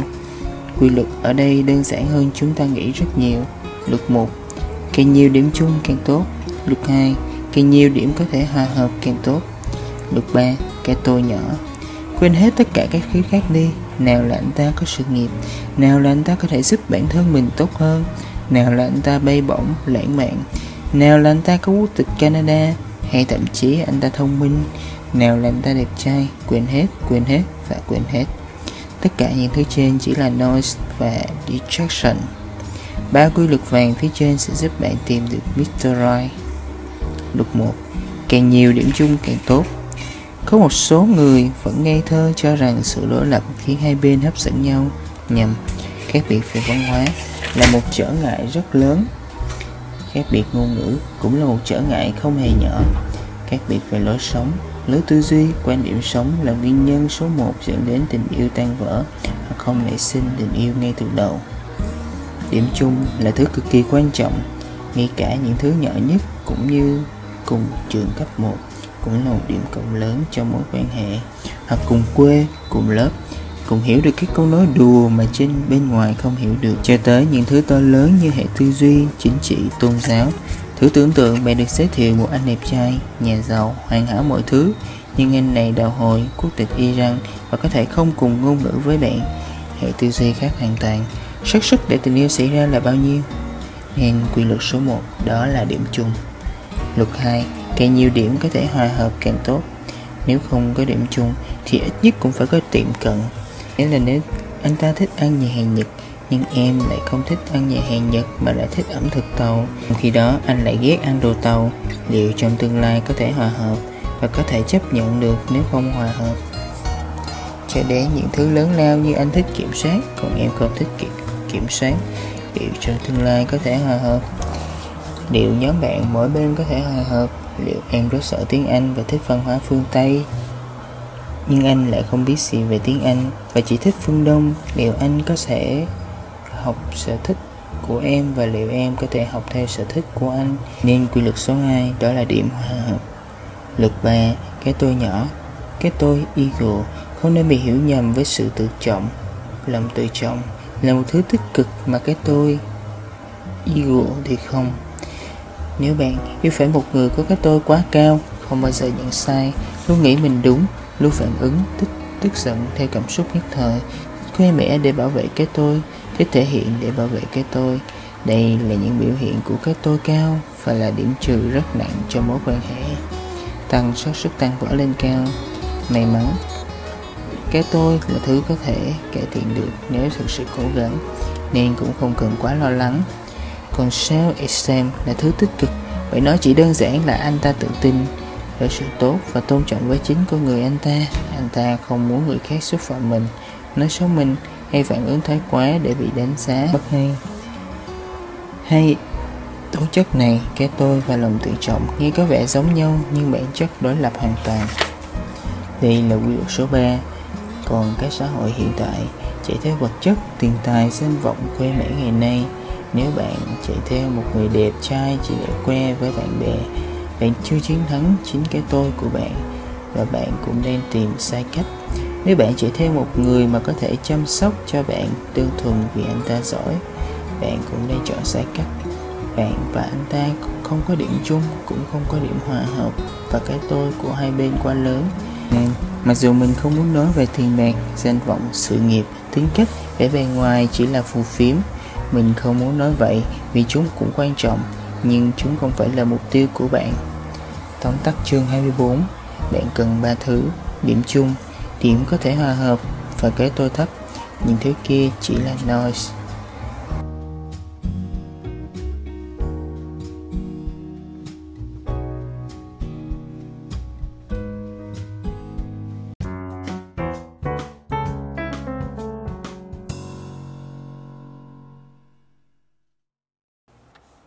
Chương 25 Phong trào cô đơn Phần 4 Cách tạo duyên số Tự duyên số nếu xét trên nghĩa đen có vẻ như là việc bất khả.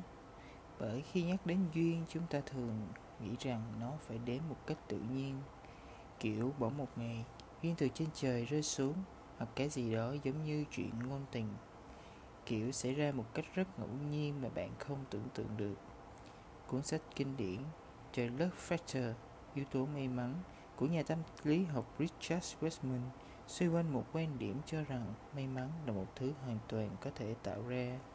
Thực chất, phần lớn những may mắn bạn gặp trong hiện tại đều được tạo ra. Giả sử, nếu bạn đọc sách mỗi ngày, xác suất thành công của bạn tăng lên. Nếu bạn gặp gỡ và làm quen với các mối quan hệ mới, xác suất tìm được việc của bạn tăng lên. vân vân. Nếu bạn tin vào duyên, ít nhất hãy tạo ra nó. Sự thật là nếu bạn không được như Chibu chẳng hạn, cả xác suất mà một anh Hàn Quốc đẹp trai cao to xin chết để đến với cuộc đời bạn gần như rất thấp. Càng không thực tế nếu bạn chờ đợi một cách thụ động. Có rất nhiều cái duyên được tạo ra ở những nơi lớp học hay câu lạc bộ, thậm chí công ty. Đây là nơi tăng xác suất cao bởi bạn và người ta ít nhất có một điểm chung, luật một và ít nhất không còn là người lạ để phải trưng bày cái tôi chót vót luật ba nên yếu tố cơ bản được giải quyết năm tiên để cho sự bén duyên. Bởi không có hai yếu tố này giống như châm lửa ở ngoài gió xuyên rất khó bén bạn phải vào nhà, sau đó kết hợp thêm yếu tố gặp nhau mỗi ngày, chào hỏi, tiếp xúc nhau mỗi ngày, khi sẽ như mồi lửa dần dần bừng lên. Có nhiều người trong chúng ta không tạo tiền để bén duyên, mà ảo tưởng rằng duyên từ trên trời rơi xuống mà chúng ta được training qua Karama hay phim Hollywood khiến cho bạn chờ duyên mãi đến tận 33 tuổi. Cuối cùng nhận ra không chờ được nữa, ế quá phải cất liêm sĩ vào ngăn kéo để chạy quảng cáo trên Facebook. Mặc dù vẫn chưa đúng vì Facebook rất ảo, nhưng ít ra đây cũng là bước ngoặt để nhận ra may mắn được chính bạn tạo ra, nên thay vì phụ thuộc vào ngẫu nhiên.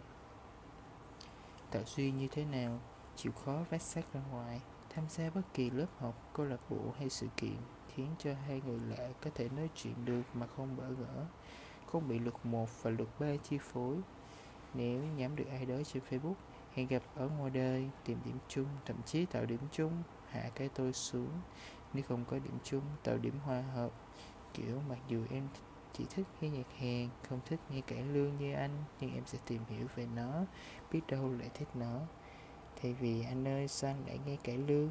Nói thế chẳng chắc bây giờ ế và đêm thì lại chuẩn bị lên Facebook trẻ tiếp.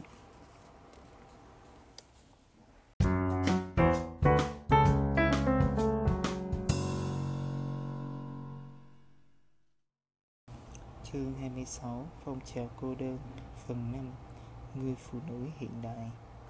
Trước hết, cần phải là một người phụ nữ. Điều này tưởng chừng đơn giản nhưng nó không còn dễ dàng khi đứng giữa phong trào nữ quyền bình đẳng giới sáo rỗng thời nay, mà nghe qua thì có vẻ cao đẹp. Bên vực phụ nữ, nhưng thực tế phụ nữ ngày nay càng bị đối xử bất công. Ra đường kiếm cơm nhiều hơn, ít thời gian ở gần con cái hơn, cơ bắp hơn, stress và nhanh dạ hơn, thậm chí hung hăng hơn vì những cuộc đấu tranh tưởng tượng. Làm cho ngay cái việc cơ bản nhất là sống như một phụ nữ bình thường và nghĩ cho bản thân mình trở nên khó khăn người phụ nữ hiện đại. Trước hết, cần là phụ nữ. Điều này xã hội không hiểu cho bạn. Xã hội ích kỷ và chỉ nghĩ cho họ. Họ bất hạnh và muốn bạn như họ.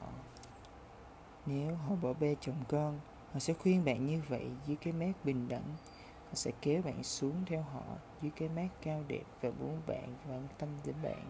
Nhưng họ chỉ quan tâm tới bản thân họ. Bạn phải là chính mình. Nếu bạn đang có một gia đình hạnh phúc đừng để người khác tư vấn. Chỉ có bạn mới hiểu hạnh phúc của bạn. Chỉ có bạn mới hiểu bạn và hiểu người yêu, chồng bạn. Bạn biết cách làm phụ nữ theo bản năng. Cái bạn cần là bảo vệ nó khỏi những tác nhân có hại bên ngoài. Lời khuyên. Người phụ nữ hiện tại giống như người phụ nữ truyền thống ở gần như mọi mặt. Nếu họ đều là phụ nữ, họ cùng có những loại hóc môn họ có chung số lượng nhiễm sắc thể đều là người. Trăm năm nữa, phụ nữ hiện đại, phụ nữ hiện đại, phụ nữ không hiện đại cho lắm, vẫn là phụ nữ. Thứ thay đổi duy nhất đó là môi trường sống hay yếu tố xã hội khiến phụ nữ lẫn đàn ông cần phải thích nghi để tồn tại. Mình xin nhắc lại, thứ duy nhất khiến phụ nữ hiện đại khác với phụ nữ truyền thống đó là môi trường, chứ không phải yếu tố sinh học rất quan trọng. Cuộc sống thành phố đắt đỏ và nhu cầu hay mức sống cao hơn dẫn đến yêu cầu về thu nhập cao hơn. Điều này làm cho phụ nữ đáng ra có thể được ở nhà chăm lo cho chồng con, làm công tác hậu cần mạnh mẽ, nay phải ra mặt trận kiếm sống. Khoa học chứng minh tình mẫu tử giữa mẹ và con được xây dựng mạnh nhất ở 10 năm đầu tiên. Nếu ở giai đoạn này bạn quá bận đi kiếm tiền, không có thời gian ở bên cạnh, chơi đùa chăm sóc với con, tình mẫu tử về sau sẽ rất yếu và gần như rất khó có thể xây dựng được tử tế. Đó là lý do cổ vũ phụ nữ đi làm kiếm tiền để độc lập có hại hơn nhiều so với có lợi. Chăm con không hề là một việc đơn giản, nó đòi hỏi trí tuệ của người phụ nữ hơn so với làm sếp và quản lý nhân viên. Nó cũng là một công việc đem lại hạnh phúc lớn nhất cho người phụ nữ. Tình mẫu tử là thứ không có gì sánh bằng. Đây là thứ hạnh phúc tuyệt đối và là tình yêu thương vô điều kiện mà người phụ nữ có sau khi có con. Giả sử một người phụ nữ đứng trước quyết định được cầm 10 tỷ tha hồ du lịch khắp thế giới, tha hồ ăn chơi, hưởng thụ, mua hàng hiệu, tiêu pha cho bản thân, nhưng không được gặp con mình và được nhìn thấy tiếng cười của con mình chơi với con mỗi ngày, họ sẽ chọn cái gì? Phụ nữ hiện đại có cái lợi thế bởi pháp luật bảo vệ sự công bằng. Đây là một đời tuyệt vời, thay vì thời phong kiến bị bất công không ai bảo vệ, nhưng họ lại bị một số thành phần xã hội đẩy mạnh phong trào bình đẳng, khiến họ khổ hơn sướng. Tỷ lệ ly dị cao hơn nhiều so với những thập kỷ về trước. Con không có mẹ hoặc bố, bất công vô cùng cho đứa trẻ. Thừa mà gặt nổi, không ai nhận sai về mình. Không bên nào muốn hàn gắn đứa trẻ về sau thiếu sự quan tâm trở lại thành một thành phần tiêu cực của xã hội và không phát triển bình thường được như những đứa trẻ khác. Tóm lại, phụ nữ hiện đại chỉ đơn giản là người phụ nữ sống trong thời hiện đại. Đừng nghe những phong trào đấu tranh cực đoan làm phức tạp quá nó lên. Bạn chỉ cần công bằng chứ không cần bình đẳng. Việc người phụ nữ hiện đại bước ra ngoài kiếm cơm để ở nhà tiếp xúc với sinh linh nhỏ bé, tràn ngập trong hạnh phúc và tiếng cười dưới mái ấm gia đình là một cái quyền cần được bảo vệ nó rất mong manh. Đừng để, hệ tư duy hiện đại nửa vời của truyền thống và xã hội tước đi nó. Và người làm được điều này chỉ có thể là bạn. Nữ quyền làm giàu cho doanh nghiệp. Người phụ nữ độc thân có xu hướng tiêu dùng nhiều hơn bởi cô đơn và kém hạnh phúc. Ly dị cũng mở ra cơ hội cho một đám cưới thứ hai, thậm chí thứ ba, thứ bốn, bên tổ chức đám cưới được lợi khi nhiều phụ nữ tăng số giờ làm hoặc tham gia thị trường lao động, càng làm tăng số người đi làm. Khi nguồn cung lao động tăng, trong khi số lượng việc không thay đổi, lương cũng giảm theo. Đây là quy luật cung cầu. Ngành công nghiệp nuôi thú cưng cũng được lợi theo. Ở nước ngoài, luật sư cũng kiếm được những khoản không nhỏ từ những vụ ly dị. Ngành y dược cũng kiếm được nhờ bán nhiều thuốc hơn. Khi bạn nhìn vượt trên truyền thông và đám đông, bạn sẽ chỉ nhìn thấy những con tốt. Họ không quan tâm đến bạn hay đấu tranh cho quyền của bạn như bạn nghĩ. Họ với bạn là người lạ nhưng chồng bạn con bạn thì khác họ là gia đình.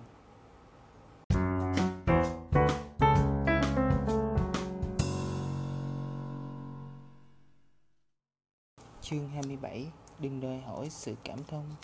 Suy cho cùng, ai cũng có vấn đề riêng và sự ích kỷ bản thân. Chỉ có bạn là giúp được bạn. Mình muốn bạn hiểu một sự thật như sau Ngoài cha mẹ, người sinh bạn ra Có thể cộng thêm vài người trong gia đình nữa Không ai có thể chạy theo bạn suốt để cảm thông Mặc dù có thể họ sống rất tử tế với bạn Sống tử tế, thân thiện và cảm thông là hai thứ khác nhau hoàn toàn có rất nhiều bạn nhầm lẫn giữa hai cái này và mong chờ được người khác cảm thông, để rồi thất vọng khi không nhận được sự cảm thông xứng đáng. Mình muốn bạn nhận ra điều này càng sớm càng tốt. Bạn ở công ty phải rất thân với các đồng nghiệp. Họ với bạn giống như bạn thân với nhau, hiểu những câu nói đùa của nhau. Mỗi ngày đi làm với bạn là một ngày vui. Họ giúp bạn nhiệt tình trong công việc và bạn cũng vậy. Họ luôn viện nói rằng sẽ đứng về phe bạn dù bất kỳ điều gì xảy ra bạn cảm thấy yên lòng và dựa dẫm vào lòng tốt của họ một ngày bạn mắc sai lầm và bị đủ việc bạn suy sụp và buồn bã họ chạy ra an ủi hỏi han bạn bạn cho rằng thôi, không sao. Ít ra mình còn có sự cảm thông và tình bạn từ phía họ. Ít ra mình quan trọng trong mắt họ. Nhưng ngày hôm sau, lại việc ai đến làm. Họ đi làm như bình thường, còn bạn thì không. Các cuộc nói chuyện ở công ty cũng không còn xoay quanh bạn nữa. Không ai bên vực bạn nữa. Bạn bị lãng quên sau một tuần. Đối với bạn, đây là một chuyện rất quan trọng. Nhưng đối với họ thì không. Họ chỉ chẹp miệng, tỏ ra nuối tiếc rồi lại tiếp tục cuộc đời của họ bởi chính họ cũng có những nỗi lo của mình chính họ cũng phải tập trung vào cuộc sống và gia đình bạn chỉ quan trọng với bạn cùng lắm với cha mẹ bạn ngay cả những đứa bạn thân chí cốt của bạn cũng vậy Đừng mong chờ quá nhiều, sự cảm thông, giúp đỡ, nâng đỡ và hỗ trợ. Họ có cuộc sống riêng của họ. Bạn không quan trọng như bạn nghĩ và điều này không hoàn toàn không có gì sai. Họ cũng vậy với bạn. Dù bạn giàu có, quyền lực, bạn cũng có giới hạn giúp đỡ, cảm thông với người khác. Suy cho cùng, thứ bạn quan tâm nhất chính là bạn và gia đình bạn. Nếu liên quan đến bạn bè, suy cho cùng cũng chỉ là những lúc học làm việc đi chơi với nhau. Đây là thực tế.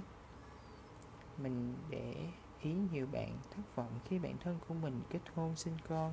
Còn bạn thì không. Bạn cảm tưởng như bị bỏ rơi bạn giận dỗi và có đôi phần thất vọng nó quan tâm đến bạn ít hơn. Nó không còn đặt bạn lên hàng đầu nữa mà đặt con nó với chồng nó lên đầu. Đúng vậy, đã đến lúc bạn cần chuyển thành hơn và nhận ra thực tế này.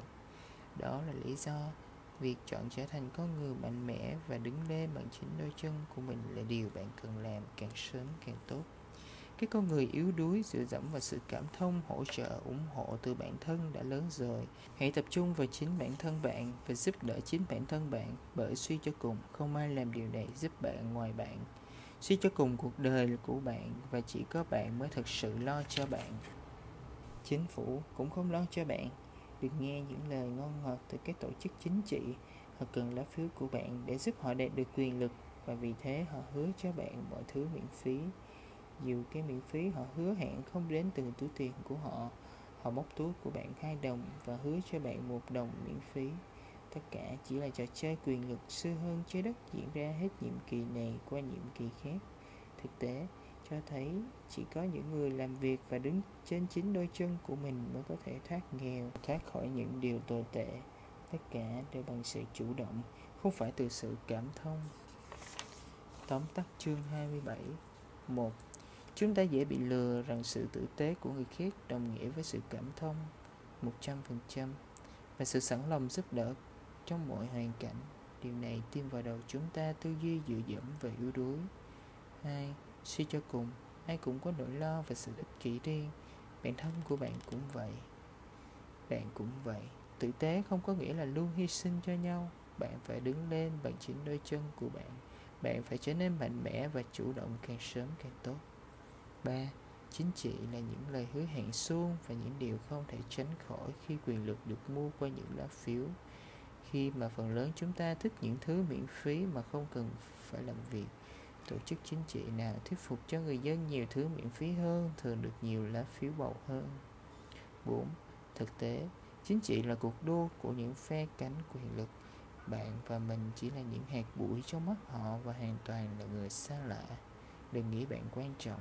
Một lần nữa, hãy ích kỷ cho bản thân và đừng tin lời hứa hẹn của ai.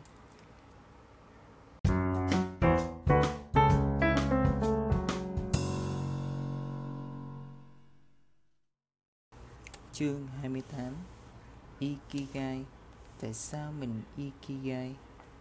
Giá mà giáo dục truyền thống dạy cho học sinh về Ikigai Một khái niệm tuyệt vời về mục đích sống Mục đích tồn tại có nguồn gốc từ Okinawa, Nhật Bản Ikigai, mục đích sống gồm bốn yếu tố. Một Làm thứ bạn yêu thích Love. 2. Làm thứ người khác cần Value. 3. Làm thứ bạn thu thập được thành quả Reward. 4 thứ bạn có khả năng làm tốt skill. Phải đủ 4 trên 4 mới là Ikigai trải qua hai nền giáo dục đã sinh sống ở đất nước phương Đông và phương Tây mình nhận ra rất nhiều điểm hạn chế khiến con người không hạnh phúc phần lớn chúng ta chỉ đạt được 1 trên 4 2 trên 4 hoặc 3 trên 4 tiêu chí trên, không đạt nổi 4 trên 4 Giáo dục Việt Nam trang bị rất hạn chế các yếu tố Ikigai. Bạn phải học những ngôn, bạn không thích, Bạn phải học những thứ người khác không cần. Bạn được dạy những kỹ năng vô ích mà không ai muốn trả tiền cho bạn. Và việc đào tạo chỉ như cưỡi ngựa xem hoa. Khi đi làm, nếu bạn làm thứ bạn yêu thích thì khả năng bạn không kiếm được tiền hoặc thiên hạ không cần. Bạn làm điều bạn tốt thì khả năng người khác không cần hoặc bạn chưa hẳn đã yêu thích. Thông thường, bạn tìm thấy ikigai ở bên ngoài xã hội, chứ không phải trong trường hoặc công sở. Bạn chọn làm ca sĩ hoặc thật tập tành làm doanh nghiệp. Có bạn lập trình ứng dụng dạo, có bạn viết sách như mình. Cũng nhiều người Tây đi du lịch rồi ở lại nước khác để làm dạy tiếng Anh kiếm sống cũng có bạn làm youtuber. Đây là những thứ trường học không dạy và chốn công sở cũng không cung cấp. Nói cách khác, trường học công sở là nơi anti ikigai là nơi tồi tệ nhất để bạn đạt được ikigai. Giáo dục canada làm tốt vai trò ikigai hơn, nhưng cũng không phải là đích đến. Cái thế giới nặng mùi công nghiệp, thương mại như ở mỹ, canada không phải là mảnh đất màu mỡ để tinh thần ikigai phát triển. Ở nơi đây, doanh nghiệp chứ không phải hạnh phúc cá nhân mới là trọng tâm hàng đầu. Lâu dần, bạn quên mục đích sống của mình. Bạn có thể kiếm nhiều tiền nhưng không biết mục đích tồn tại của bạn là gì. Càng về sau, mình càng nhận ra giàu có hay vật chất không phải là thứ khiến mình hạnh phúc. Mối quan hệ cũng không, bởi mối quan hệ cũng không thể kéo dài vĩnh viễn. Bạn bè còn bận du lịch với vợ con không đủ mình, ha ha. Đứa nào thì đứa nấy tự biết nhé. Điều có thể khiến bạn hạnh phúc không kể địa lý, thời gian là ikigai. Hãy tưởng tượng bạn thức dậy mỗi sáng và làm điều bạn đam mê và nó là tạo giá trị cho người khác và tạo ra thành quả cho bản thân và là thứ bạn làm giỏi. Cứ tưởng tượng và sau đó so sánh với cuộc sống của bạn bây giờ và những gì bạn được dạy ở trường học, những yêu cầu của xã hội. Nếu bạn không thể ikigai full time hãy ikigai part time, làm công việc gì đó khi bạn quên đi bản thân và đắm chiều hàng giờ đồng hồ. Coi nó giống như một ốc đảo ikigai của bạn coi như bạn đang trên núi tách biệt hoàn toàn với cuộc sống hiện đại và tập trung 100% vào ikigai. Tóm tắt chương 28 một phần lớn chúng ta không tìm được ikigai sao điểm của cả bốn yếu tố tạo nên mục đích sống tối thượng? 2. Ikigai xuất hiện khi bạn làm công việc vừa là thứ bạn yêu thích, vừa là thứ người khác cần, vừa là thứ mang lại lợi cho bạn, vừa là thứ bạn làm tốt.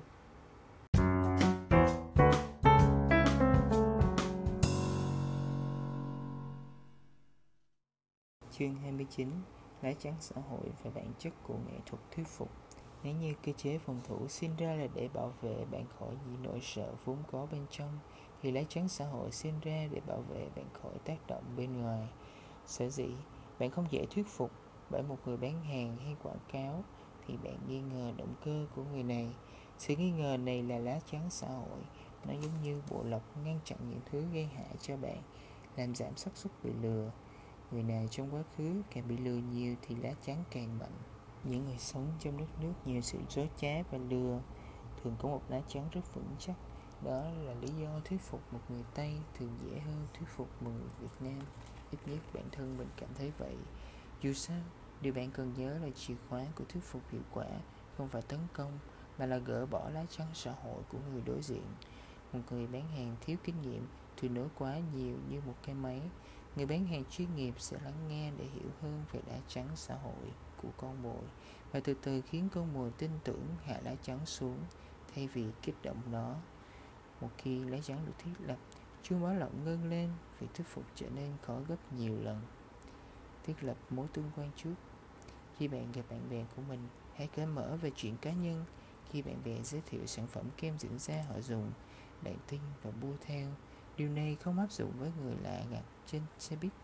Họ bán cho bạn một loại kem dưỡng da hệt như lại bạn bè gợi ý hoặc thậm chí tốt hơn bạn sẽ vẫn nghi ngờ họ khi họ hỏi bạn về đời tư cá nhân bạn tỏ ra lạnh lùng và kết thúc cuộc trò chuyện thế nhưng giả sử trước khi bán kem dưỡng da cho bạn họ bắt chuyện với bạn và hỏi ra bạn thuộc loại gì, kèm nụ cười thân thiện bạn trả lời họ họ lại hỏi bạn tiếp, bạn đang dùng loại gì bạn trả lời là xyz Họ tiếp tục nói với bạn rằng họ cũng dùng loại XYZ một thời gian và thấy loại này không hiệu quả bằng loại ABC mà họ bán.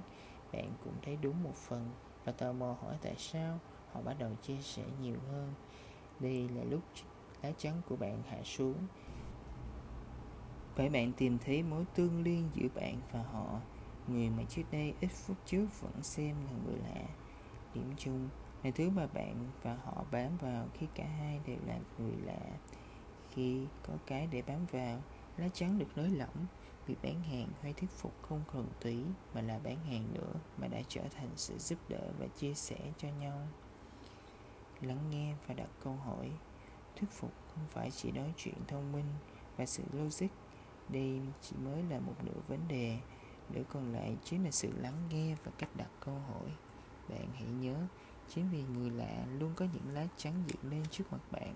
Bạn không muốn người lạ là người thuyết phục họ. Bạn muốn đặt câu hỏi và để họ tự thuyết phục bản thân. Sau đó bạn lắng nghe để hiểu vấn đề của họ mình đã từng đứng lên và nêu một sáng kiến về cải thiện quy trình sự dự án của mình với phó chủ tịch Brian President.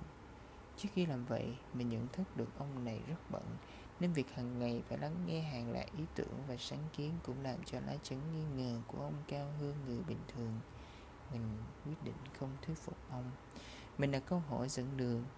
Tôi thấy có nhiều lỗ hổng trong dự án này khiến cho dòng tiền bị thiếu hụt, dù không nhiều Ông có biết chuyện này?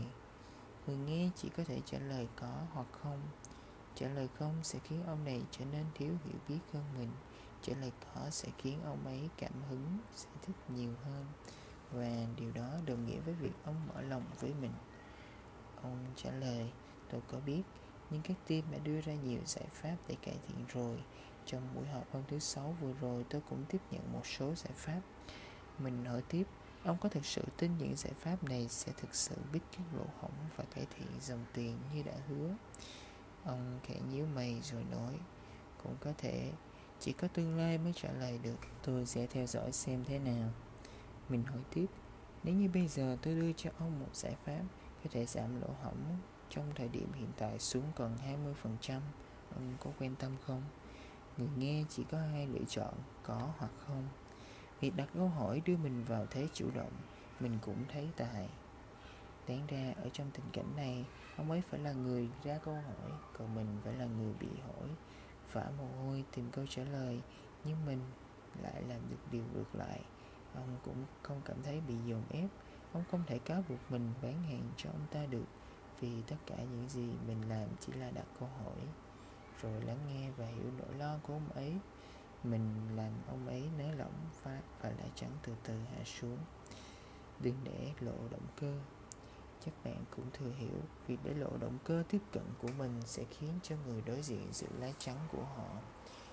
Nhưng cũng không thừa khi nhắc lại điều này. Bạn càng tỏ ra bạn ung, ung dung bao nhiêu bạn càng dễ được hạ được lá chắn của người khác bấy nhiêu. Đây là một hiệu ứng ngược bạn cần tỏ ra cần họ bạn càng dễ mất họ.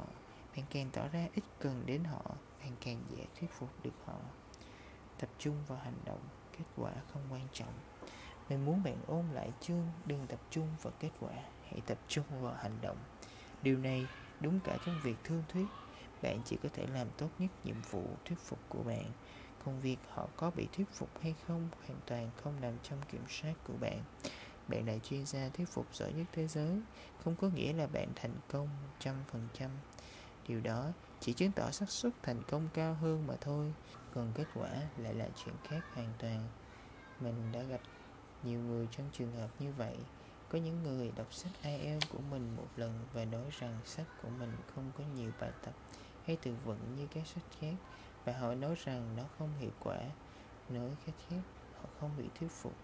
6 tháng sau 90 này nhắn tin cho mình và chia sẻ rằng cuốn sách đã thay đổi bạn ấy như thế nào hồi mình đi bán sản phẩm ở siêu thị cũng vậy mình bán phô mai. Mặc dù đã cố thuyết phục người dùng mua nhưng họ không mua.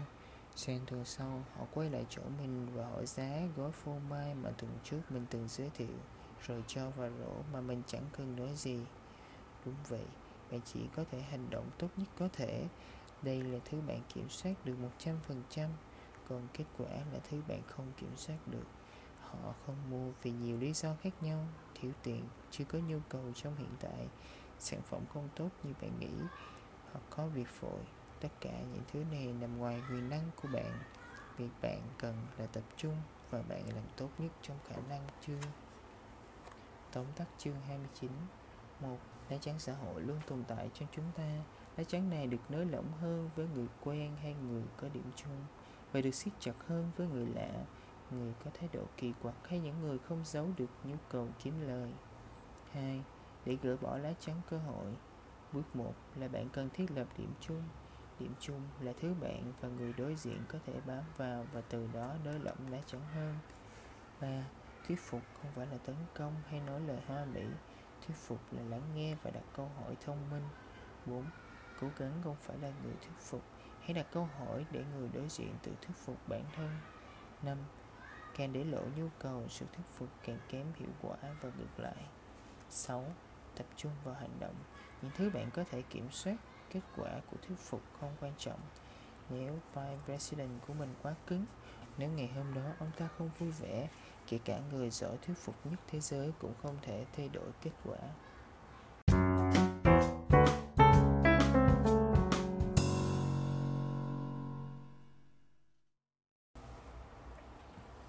Chương 30 Nhu cầu nhìn thấy bản thân phát triển. Không, mình không muốn nói tới nhu cầu nhìn thấy bản thân phát triển.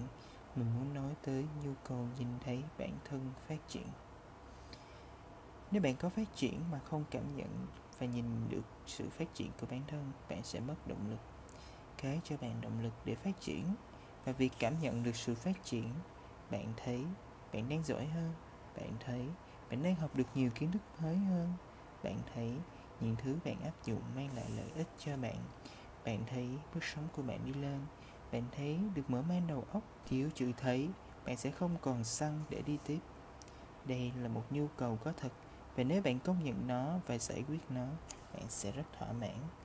Thực tế cho thấy, đây là nhu cầu mang đến hạnh phúc trọn vẹn nhất cho tâm hồn bạn trong tất cả các nhu cầu.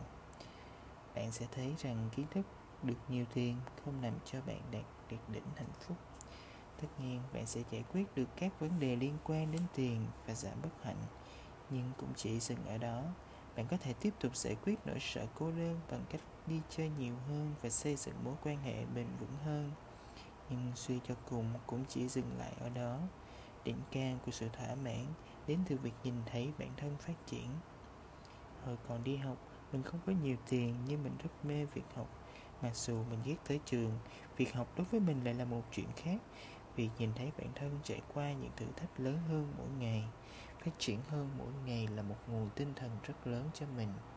Ngay cả những thành tựu nhỏ nhất như hiểu ra một vấn đề trong sách cũng khiến bản thân cảm thấy thỏa mãn. Nó thậm chí còn thỏa mãn hơn cả việc đi du lịch.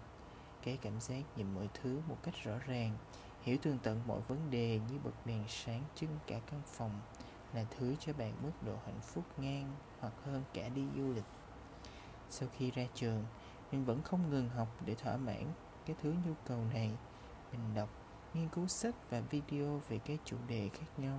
Mình muốn hiểu, mình nghiên cứu từ kinh doanh, tài chính, kỹ năng thuyết phục, bán hàng, thuật lãnh đạo, đàm phán cho tới dinh dưỡng, chính trị, Nhật Bản, tâm lý học, ngôn ngữ và hiện nay là piano nghệ thuật chụp ảnh và làm video, mình sẽ giải thích lý do ở chương sau. Cái cảm giác đắm mình vào một lĩnh vực rồi nghiên cứu mọi góc độ của nó mỗi ngày, luyện tập nó mỗi ngày và nhìn bản thân mình phát triển là một nhu cầu vĩnh cửu. Dù bạn còn bé hay đã 80 tuổi, bạn cũng không thể bỏ lại nhu cầu này. Ông ngoại mình dành hàng giờ để theo dõi các chương trình khoa học trên TV Bill Gates thay vì dành tiền để ăn chơi chắc tán dành thời gian nghiên cứu và nghiền ngẫm các vấn đề xã hội. Tiếc là trong thời đại ngày nay, mỗi lần chúng ta định theo đuổi một thứ gì đó, sự tập trung của chúng ta lại bị đánh cắp bởi các đạo diễn, chương trình, game show, truyền hình. Truyền thông hay đời sống riêng tư của một người xa lạ nào đó trên mạng xã hội, bạn đánh mất bản thân và quên đi cái nhu cầu chưa được thỏa mãn này, dẫn đến việc nó không được giải quyết. Mặc dù có thể bạn cảm thấy bình thường và vẫn vui vẻ, nhưng sâu trong thẳm bạn không thỏa mãn. Bạn rất muốn phát triển nhưng sự cuốn hút của những thứ gây mất tập trung quá mạnh. Bạn trở nên bất lực, bất lực cho mẫu ảnh hạnh phúc. Theo đuổi đam mê để phát triển toàn diện. Khi nhận ra nhu cầu này tồn tại, nhiều trước đó, những thứ gây mất tập trung khiến bạn lãng quên nó, đã đến lúc bạn đòi lại nó về tay bạn. Bạn hãy nhớ, sự tập trung và sự chú ý của bạn là một tài nguyên có hạn. Nó nên được dùng một cách thông minh và nhu cầu nhìn thấy bản thân phát triển. Khi bạn xem truyền hình thực tế, bạn được giải trí nhưng bạn không nhìn thấy bản thân phát triển. Sau khi dành 2 tiếng đồng hồ dán mắt vào màn hình, bạn sẽ không thu được gì mấy. Hai tiếng này bạn mất vĩnh viễn. nhưng nếu bạn dành khoảng thời gian này để phát triển và nhìn sự phát triển hai tiếng này không chỉ dừng lại ở đó, mà còn để lại âm vang đến suốt cuộc đời bạn về sau. Bạn hãy coi việc theo đuổi đam mê giống như chữa bệnh. Bạn có một căn bệnh, sợ không nhìn thấy bản thân phát triển. Hay nói cách khác là sợ cảm giác sợ bất lực, sợ bị lỗi thời, sợ bị tuột hậu, sợ trở thành người kém cỏi. Những nỗi sợ này không chỉ ám ảnh ngày một, ngày hai, mà còn ám ảnh bạn trong một thời gian dài. Bạn càng để nó lâu càng biến bạn trở thành người mất kiểm soát, tự ti, khó chịu và nặng nề hơn chính là ảnh hưởng tới sức khỏe, tâm lý đó là lý do mà trong những nhà tù văn minh thế giới, người ta vẫn luôn có những chương trình phát triển bản thân từ những việc đơn giản nhất như phát triển nghệ thuật, thể thao hoặc kỹ năng làm việc, hoặc những trại dưỡng lão cùng tổ chức các hoạt động đánh mạnh vào nhu cầu nhìn thấy sự phát triển, thay vì chỉ cho người lớn xem TV và được đức cho ăn. Không có điều gì tồi tệ hơn việc cảm thấy vô dụng, bất lực và không phát triển dù bạn có bao nhiêu tiền trong tài khoản đi nữa. Mê là đệm bảo vệ bạn khi bạn ngã. Bạn không thể luôn sống trong sự thịnh vượng, bạn sẽ có lúc gặp trắc trở, bất lợi hoặc và ngã xuống khi điều này xảy ra, ít nhất bạn không cảm thấy quá tệ, ít nhất bạn còn mục đích sống và còn thứ để theo đuổi. Người không có mục đích sống, nhu cầu nhìn thấy sự phát triển bị lãng quên hoặc không có sự đam mê sẽ ngã rất đau. Họ dễ dàng rơi vào trạng thái mất kiểm soát, còn bạn thì không. Tóm tắt chương 30 một Nhu cầu phát triển bản thân không quan trọng bằng nhu cầu nhìn thấy bản thân phát triển 2. Nhu cầu nhìn thấy bản thân phát triển là nhu cầu đem đến nhiều sự thỏa mãn, hạnh phúc lớn nhất và dài hạn nhất trong gần như tất cả các loại nhu cầu. 3. Các cám dỗ bên ngoài cướp đi sự tập trung và sự chú ý của bạn để làm giàu cho người khác và khiến bạn đánh mất đi nhiệm vụ thỏa mãn nhu cầu nhìn thấy sự tiến bộ của bản thân. Lâu dần, bạn trở nên bất lực, tự ti và kém hạnh phúc. 4. Giết hết những yếu tố cướp đi sự tập trung của bạn Thử dành một ngày liên tục nghiên cứu và học hỏi một thứ gì đó, bất kể nó là gì không quan trọng. Thứ bạn học không quan trọng, cái quan trọng là bạn nhìn thấy bạn phát triển.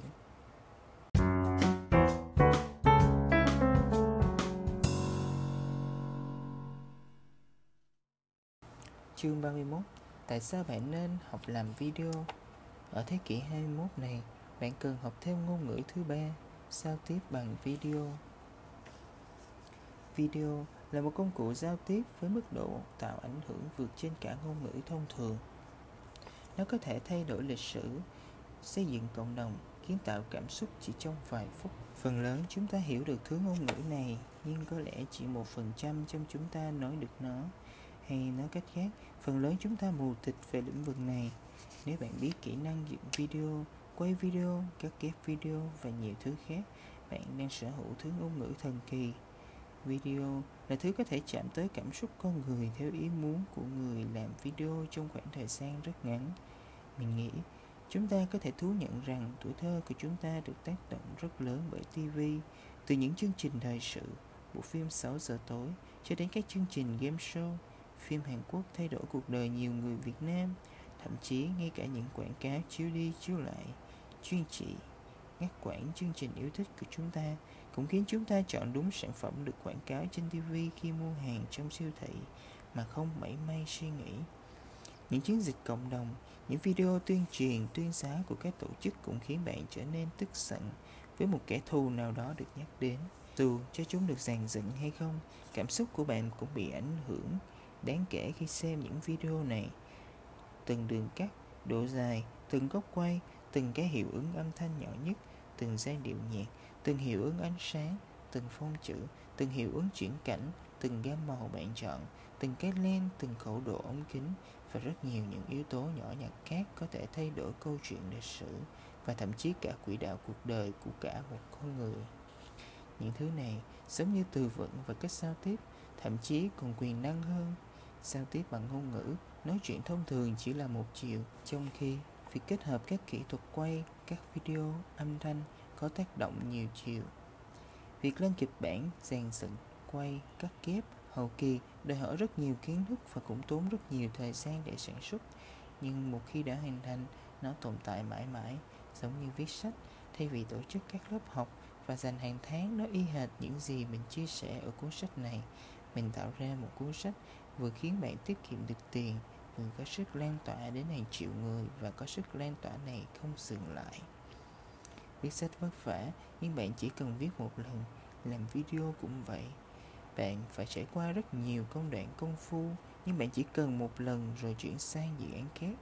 Xét về mặt kinh tế, bỏ thời gian, công sức sản xuất, nhưng sản phẩm này là một lựa chọn vô cùng sáng suốt khi bạn sở hữu kỹ năng làm video năng thuyết phục của bạn tiến thêm một bước dài.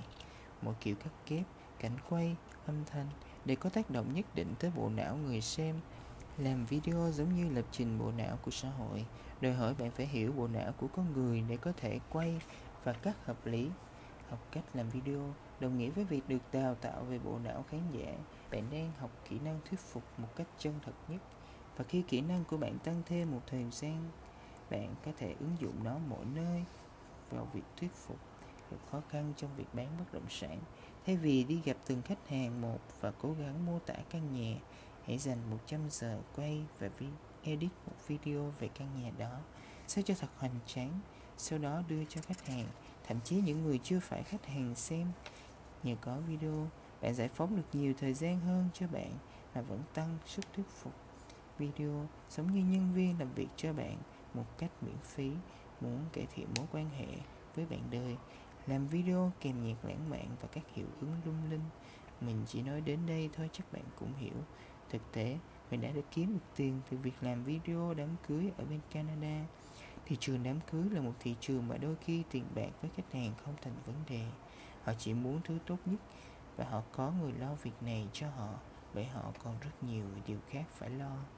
Cái mình muốn bạn nhận ra chính là phần lớn chúng ta hiểu được sức mạnh của video.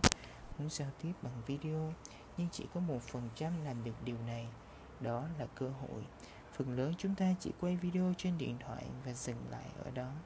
Mình xin nói với bạn rằng không phải cứ cầm máy quay lên và quay là bạn trở thành người biết làm video. Không giống như cứ cầm bút lên và bạn viết được một cuốn sách. Không phải cứ cầm cọ lên là bạn trở thành một họa sĩ bạn cần nhận thức và sau là nâng cấp kỹ năng này hơn, vì đó là một trong những kỹ năng quan trọng nhất của thời đại này. Và mình tin rằng bạn hiểu, nhưng rất ít ai nói với bạn điều này để củng cố lòng tin. Hoặc nếu bạn không muốn có kỹ năng này, nhất hãy ý thức được nó để bạn có thể thuê người khác giúp bạn. Nhưng mình vẫn khuyên nên biết về nó. Có rất nhiều thứ bạn có thể giao tiếp được qua video mà không thể qua lời nói hay bài viết. Tóm tắt chương 31 một, Ít ai nhận ra video là một loại ngôn ngữ Phần lớn chúng ta hiểu được video, Nhưng rất ít ai nói, sản xuất được video 2. Thành thạo thứ ngôn ngữ này đòi hỏi rất nhiều luyện tập và thí nghiệm Nhìn cuộc đời dưới góc độ thí nghiệm, Để tăng kỹ năng bớt sai 3. Nhưng một khi đã thành thạo và nói được thứ ngôn ngữ này, Cơ hội đến với bạn nhiều hơn giống như cơ hội đến với người thạo tiếng Anh lẫn tiếng Việt cao hơn nhiều so với người chỉ biết tiếng Việt. 4. Thuyết phục hiệu quả là một trong những điều mà kỹ năng làm video mang lại. Video không thể thay thế hoàn toàn quá trình thuyết phục thông thường, nhưng có thể tăng tỷ lệ thành công hoặc làm những điều bình thường bạn không làm được. 5. Làm video giống như viết sách, giúp giải phóng thời gian cho bạn. Bạn mất thời gian nhưng chỉ mất một lần. Nói cách khác, bạn mất thời gian để kiếm lại nhiều thời gian hơn. 6. Chính vì chỉ có một phần trăm biết nói thứ ngôn ngữ này, đây là cơ hội để bạn khai thác thay vì bỏ lỡ nó.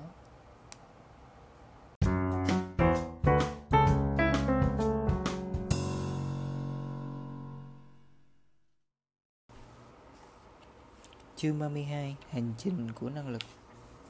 Mình muốn giới thiệu với các bạn một trong những khái niệm cực kỳ quan trọng trong việc học hỏi, phát triển mà nhiều người không biết, đó là hành trình của năng lực. Đây là tấm bản đồ giúp tăng nhận thức bản thân về từng cấp độ năng lực của bạn trong suốt quá trình phát triển, bất kể trong lĩnh vực nào. Hành trình 1 của năng lực gồm có 4 cấp độ, đi từ cấp độ 1 tới cấp độ 4 để mình giải thích. Cấp độ 1 đây là giai đoạn mà bạn không nhận thức được điều bạn không biết. Bạn không biết bắt đầu từ đâu, bạn vô hướng, mọi thứ đều mới với bạn. Trong đầu bạn không định hình được bất cứ điều gì ngoài tên của lĩnh vực bạn định học. Bạn cho rằng những người nắm bắt được lĩnh vực đó là thiên tài hay thần đồng. Mình lấy việc học tiếng Anh làm ví dụ. Khi bắt đầu, bạn thậm chí không biết bắt đầu từ đâu. Bạn càng học càng loạn vì xung quanh bạn toàn những từ hay mẫu câu bạn không biết. Bạn không hiểu tại sao người ta nghe được một đoạn tiếng Anh dài và nói ra những thứ xì xà xì xồ khiến bạn lùng buồn lỗ tai. Bạn không biết bạn cần tập trung vào điểm nào. Bạn luôn cảm thấy kỳ quặc khi người ta nói được tiếng Anh. Ở giai đoạn này, bạn dễ cho rằng những người có khả năng nghe nói tiếng Anh cũng là những người có tố chất hoặc năng khiếu.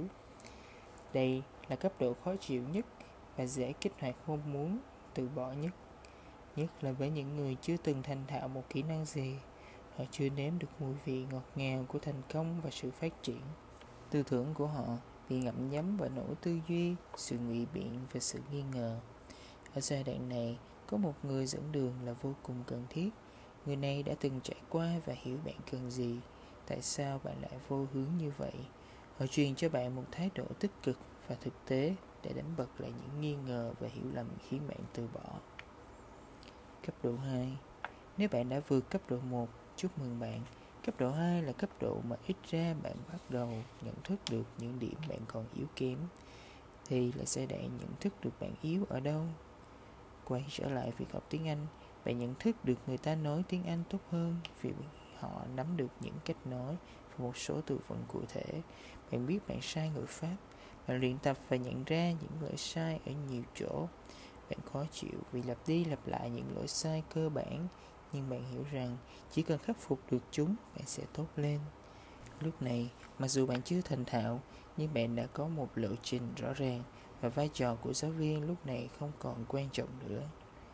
Luyện tập là thứ duy nhất giúp bạn trải qua giai đoạn này. Cấp độ 3 Sau một thời gian luyện tập, bạn trở nên khá hơn một cách tự nhiên. Bạn lúc này đã trên mức trung bình, khá thành thạo và bạn cho rằng bạn có thể hướng dẫn người khác mở lớp dạy. Đây là giai đoạn mà bạn nhận thức được năng lực của bản thân. Bạn biết bạn giỏi ở đâu. Phần lớn số đông dừng lại ở giai đoạn này. Nếu xét về học tiếng Anh, nhiều bạn sẽ nói chỉ cần 7.0 là đủ hoặc chỉ cần giao tiếp với tay sao cho cả hai bên cùng hiểu là được. Đây là giai đoạn rất dễ bỏ cuộc vì cái sự tự tin mà nó sinh ra nó khiến bạn nghĩ rằng bạn đã dở rồi và bạn biết hết tất cả mọi thứ rồi. Giai đoạn này cho bạn một trạng thái ở mức tốt. Cấp độ 4 Nếu bạn không bỏ cuộc ở giai đoạn 3 mà vẫn kiên cường tập luyện chăm chỉ như một thứ tín ngưỡng, một thời gian sau, bạn sẽ ở trạng thái mà bạn không nhận thức được bạn giỏi ở đâu. Đúng vậy, mọi thứ lúc này trở thành một phần cuộc đời bạn. Bạn nghe tiếng Anh như ngôn ngữ mẹ đẻ mà không phải suy nghĩ nhiều. Mọi thứ đều diễn ra một cách tự nhiên. Bạn không thể hiểu tại sao người ta cứ bảo tài năng khi bạn thấy việc này rất bình thường. Chẳng có gì to tát. Bạn thắc mắc, có gì khó đâu nhỉ? Đây là giai đoạn đỉnh cao của năng lực. Cái giai đoạn mà năng lực không còn gọi là năng lực nữa mà đã trở thành bản năng bình thường. Là thứ bạn cho rằng bạn được sinh ra với nó. Bạn cho rằng nó là bẩm sinh nó giống như bản năng ăn với uống thật tuyệt vời phải không điều tuyệt vời hơn nữa là chính bởi bạn trên đỉnh cao mà không nhận thức được cái tôi của bạn giảm đi. Bạn không còn nhu cầu muốn khoe mẽ hay thể hiện dưới cấp độ 3 nữa. Bạn khiêm tốn hơn một cách tự nhiên và chính sự khiêm tốn này dạy cho bạn thêm một điều nữa. Đó là tất cả mới chỉ là bắt đầu. Đích đến của thiên hạ lúc này là điểm xuất phát của bạn. Duy trì, bạn sống với lĩnh vực bạn thông thạo mỗi ngày nếu như bạn là thần đồng piano bạn đánh piano mỗi ngày như một thú vui, bạn học hỏi thêm những bài mới hay kỹ thuật mới. Nếu bạn là thần đồng tiếng anh, bạn lại sử dụng ngôn ngữ này mỗi ngày. Nếu bạn là thần đồng làm video, bạn nhận thêm nhiều dự án quay và cắt mỗi ngày, bạn cũng tự làm những video cho bản thân như một điều hiển nhiên. Bạn sống với nó tự nhiên như uống nước. Tất cả điều này đối với bạn đều dễ dàng một cách không tưởng cảnh báo về sự kiêu ngạo. Sự kiêu ngạo xảy ra nhất ở cấp độ 3 bởi bạn biết bạn tốt, bạn khắc phục được một số yếu điểm và cho rằng vậy là đủ rồi. Kiêu ngạo là cái bẫy tạo ra rào cản năng lực trong đầu bạn. Sự giới hạn năng lực này khiến bạn không đi xa được nữa và luôn ở trạng thái trì trệ. Bạn trở nên lười biếng và an phận. Cái bạn cần là một lần nữa sự tự tin chứ không phải kiêu ngạo tự tin giúp bạn vượt qua giới hạn và đẩy bạn tới những thử thách mới mẻ hơn mà lúc trước bạn không dám. Ví dụ, trước đây bạn ít nói chuyện với tây, nhưng nhờ sự tự tin, bạn đã bắt đầu bắt chuyện với họ. Hoặc trước đây, bạn rất sợ đi làm cho tây, chỉ tìm những công ty ở việt nam. Thì bây giờ, bạn đang nghĩ tới việc ứng tuyển vào công ty nước ngoài. Tự tin đẩy giới hạn đi xa hơn, sự kiêu ngạo kéo giới hạn lại gần hơn mình không muốn bạn phức tạp hóa cái hành trình từ bốn cấp độ ở trên nhưng bạn hoàn toàn có thể mở rộng nó, nhất là ở cấp độ 3 cấp độ 3 hay nói cách khác, nhận thức được năng lực nhưng lại không nhận thức được sự kiêu ngạo. Và cấp độ 3 cộng, nhận thức được năng lực và cả sự kiêu ngạo của bản thân. Cấp độ 3 cộng là tiền đề cho cấp độ 4 và xa hơn. Bạn có thể thấy mỗi cấp độ đòi hỏi một phương pháp chủ đạo khác nhau để vượt qua cấp độ 1 đòi hỏi bạn thấy nhận thức và ham muốn làm chủ đạo.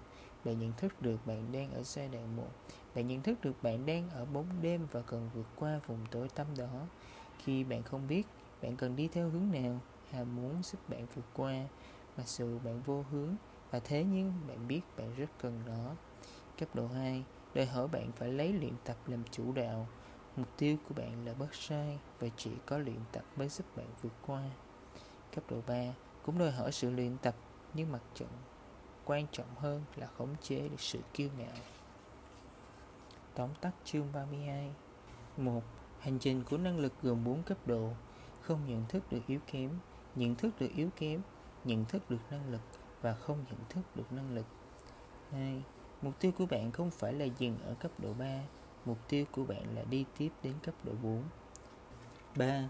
Nhận thức được cấp độ 4 này là một cách để lập trình bộ não của bạn Bạn hiểu bạn đang ở đâu, Bạn biết những cạm bẫy sẽ mắc phải Và bạn tìm phương pháp chủ đạo để rèn luyện theo từng cấp độ 4. Sự kiêu ngạo hình thành nên giới hạn năng lực trong đầu và khiến bạn lười biếng và khó gần. Sự tự tin giúp giới hạn của bạn đi xa hơn. Kiêu ngạo và tự tin rất dễ bị nhầm lẫn. 5. Kiêu ngạo là khi bạn muốn thể hiện ra oai với người khác. Tự tin là khi bạn muốn thể hiện với chính mình.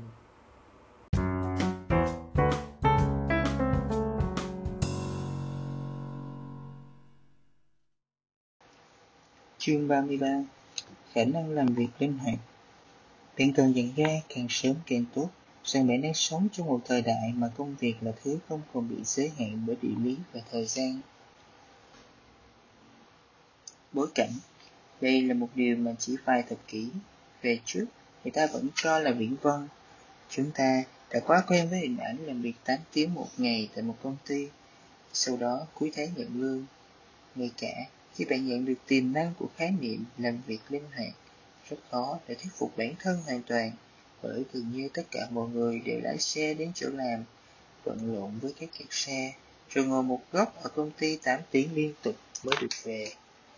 Nói cách khác, bạn hiểu nhưng vẫn không hiểu tại sao nếu bạn ở nhà, trong khi tất cả mọi người khác đều cắm đầu đi làm và quên cả bản thân và cuộc đời, bạn chắc chắn sẽ ít nhiều cảm thấy tội lỗi, cảm giác như bạn đang ngồi chơi và không lao động.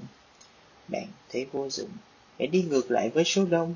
Đây là cảm giác không thoải mái mà ai cũng sẽ gặp phải. Điều mà số đông không hiểu được chính là việc bạn phải di chuyển đến công ty làm mỗi ngày. Trong khoảng thời gian cố định, chứ hẳn là đã một lựa chọn tối ưu trong thời đại này. Chúng ta cũng phải làm vậy, nhiều khi bởi người khác cũng làm vậy, và bản chất công việc yêu cầu như vậy nó đã trở thành tiêu chuẩn.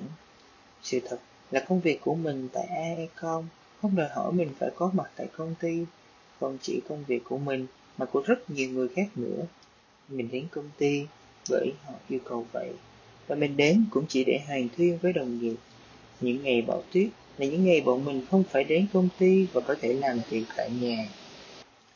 Đúng vậy, laptop kết nối trực tiếp vào mạng lưới của công ty qua VPN các phần mềm email, chat, video meeting giúp mình giao tiếp với đồng nghiệp và đối tác miễn phí qua Internet.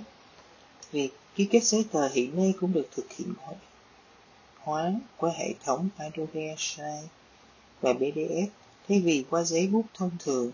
Công việc của mình hoàn toàn có thể làm tại nhà, thậm chí tại Việt Nam. Thực tế, hồi mình được nghỉ phép 3 tuần về Việt Nam, mình có tận dụng làm thêm buổi đêm ở Việt Nam, vừa làm vừa tiếp khách ở nhà, vừa gần gia đình.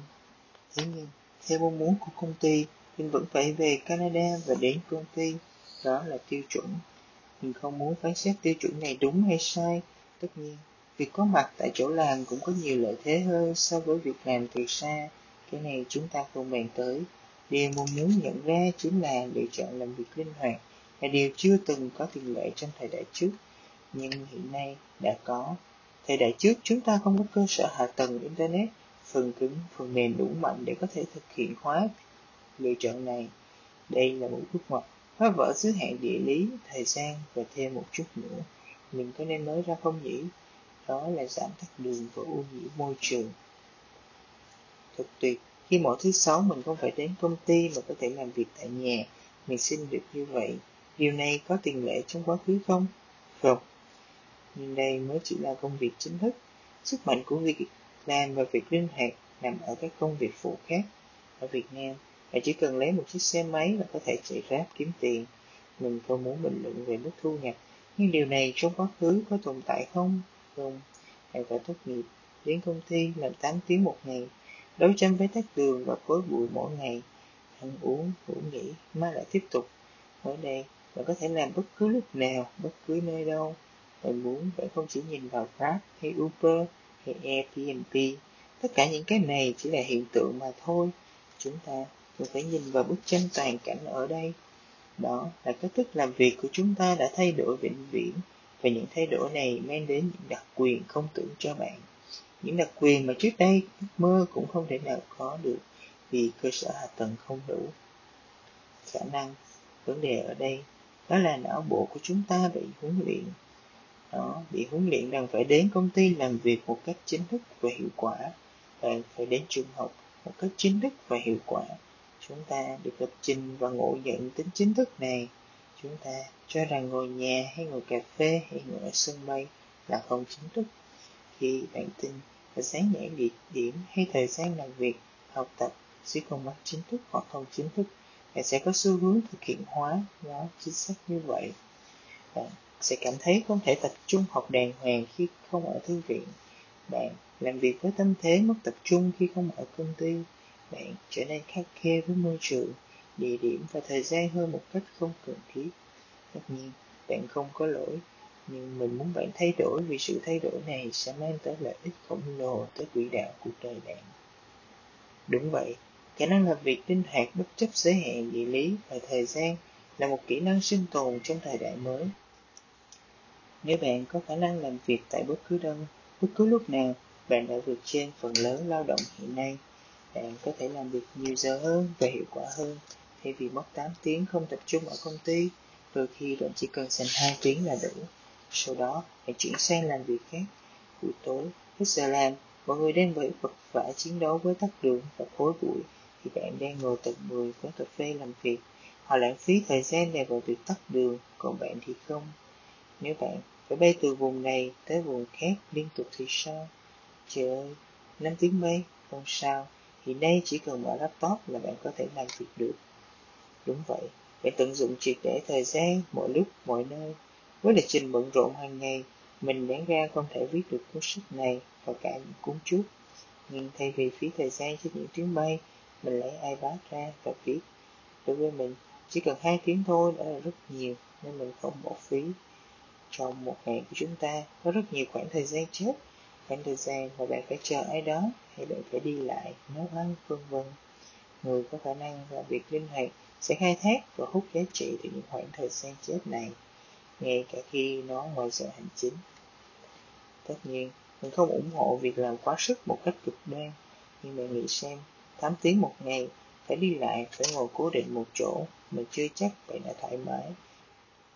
Ngày nào cũng như vậy khiến bạn phát chán, và khi về nhà lúc nào bạn chẳng có tâm trạng làm việc gì khác cho bản thân nữa. Theo bạn, cái nào cực đoan hơn? Bạn hãy hòa nhập và tiến hóa. Làm việc ở đây không cần sự chính thức. Đối với mình, đọc sách cũng là làm việc, nghe audio giáo dục cũng là làm việc, chỉnh sửa video cũng là làm việc, nghiên cứu một lĩnh vực để tăng năng lực của bản thân cũng là làm việc, chỉnh sửa và nộp CV cũng là làm việc. Bất kể công việc nào mang tính chất xây dựng và mang lại giá trị đối với mình đều là làm việc. Bạn đã sẵn sàng trở nên linh hoạt hơn chưa? Kỷ luật một trong những cái giá của sự linh hoạt mà bạn cần lưu ý chính là mức độ kỷ luật mà nó đòi hỏi. Con người vốn có các vòng tự do, nhưng tự do buông tuồng, dễ dãi làm chúng ta gục ngã và sụp đổ. Kỷ luật là công cụ giúp chiến thắng phần con trong bạn, phần ưa thú vui nhất thời, sợ những thứ không chắc chắn, sợ mạo hiểm, sợ lạnh, muốn được xả. Bạn đang sống trong thời đại mà những người có kỷ luật là những người vượt trội lên, bởi họ có khả năng làm việc linh hoạt mà không cần sự giám sát, giống như chưa hề đọc sách. Đọc sách như thể bạn đi làm, dù công việc của bạn có thể không chính thức, hãy coi nó như công việc chính thức và tôn trọng nó. Nếu được, hãy mạnh tay xóa hết những cám dỗ trước đi sự tập trung của bạn. Tóm tắt chương 33 một, thời đại chúng ta đang sống đã được trang bị cơ sở hạ tầng, phần cứng, phần mềm đủ mạnh để giải phóng giới hạn địa lý và thời gian. 2. Tuy nhiên, có thể do bản chất công việc và cũng có thể do nhiều yếu tố khác, chúng ta cần phải giữ các tiêu chuẩn làm việc tại một nơi cố định và trong khoảng thời gian cố định. 3. Thay đổi tư duy này trở nên linh hoạt hơn, không cần thiết phải thay đổi hoàn toàn, cũng đủ tạo cho tác động rất lớn với cuộc đời bạn. 4. Làm việc từ xa, không cố định tại nhà hay bất cứ nơi đâu là điều chúng ta không quen. Chúng ta bị lập trình về tính chính thức của công việc bạn vượt qua sự không thoải mái này để tiến hóa. 5. Khả năng làm việc linh hoạt và là khả năng giúp bạn tối ưu hóa những điểm chết trong khoảng thời gian của bạn. Bạn tăng năng suất hơn, hạnh phúc hơn, tự do hơn. Hãy luyện tập khả năng này. 6. Kỷ luật là một yêu cầu của thời đại này. Con người vẫn còn phần con. Nếu không bỏ công ép bản thân vào một cái cuồng, bạn sẽ dễ chịu.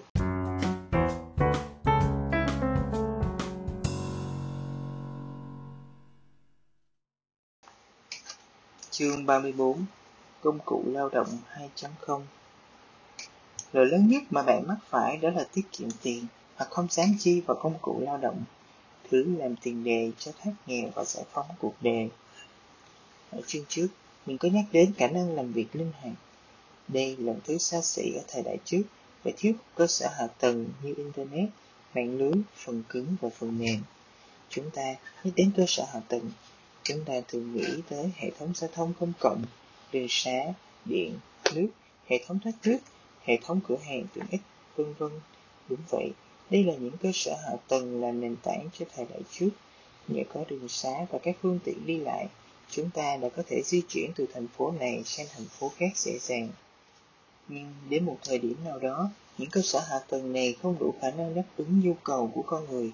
Đất đường xá là có thật, ô nhiễm là có thật, chúng ta không thể tiếp tục xây nhà và xây văn phòng liên tục. Đã đến lúc chúng ta cần cơ sở, hạ tầng cao cấp hơn, đó là internet.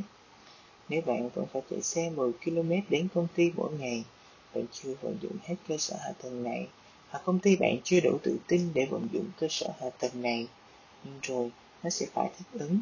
Từng bước một, cơ sở hạ tầng internet mở ra hàng loạt tiềm năng khác được xây dựng trên nó và sinh ra những công cụ lao động mới nếu nói về công cụ lao động, chắc bạn biết thời kỳ đồ đá và thời kỳ đồ sắt.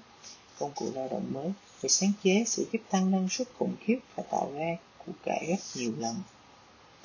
Thời nay, nông dân ở các nước phát triển sử dụng công nghệ, máy móc và chỉ sử dụng sức lao động bằng một phần nhỏ ngày xưa mà vẫn tạo ra lượng thức ăn khổng lồ, đủ nuôi sống cả một đất nước, thậm chí đủ xuất khẩu ra toàn cầu.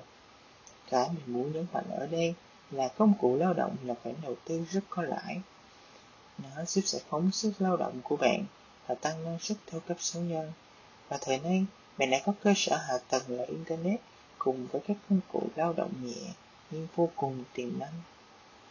Cơ sở hạ tầng 2.0 Bạn cơ điều truyền Internet tốc độ cao, ít nhất là 100 megabit, không thì là 300 megabit trở lên nên à, bạn có thể đao và upload khoảng 40 MB một giây.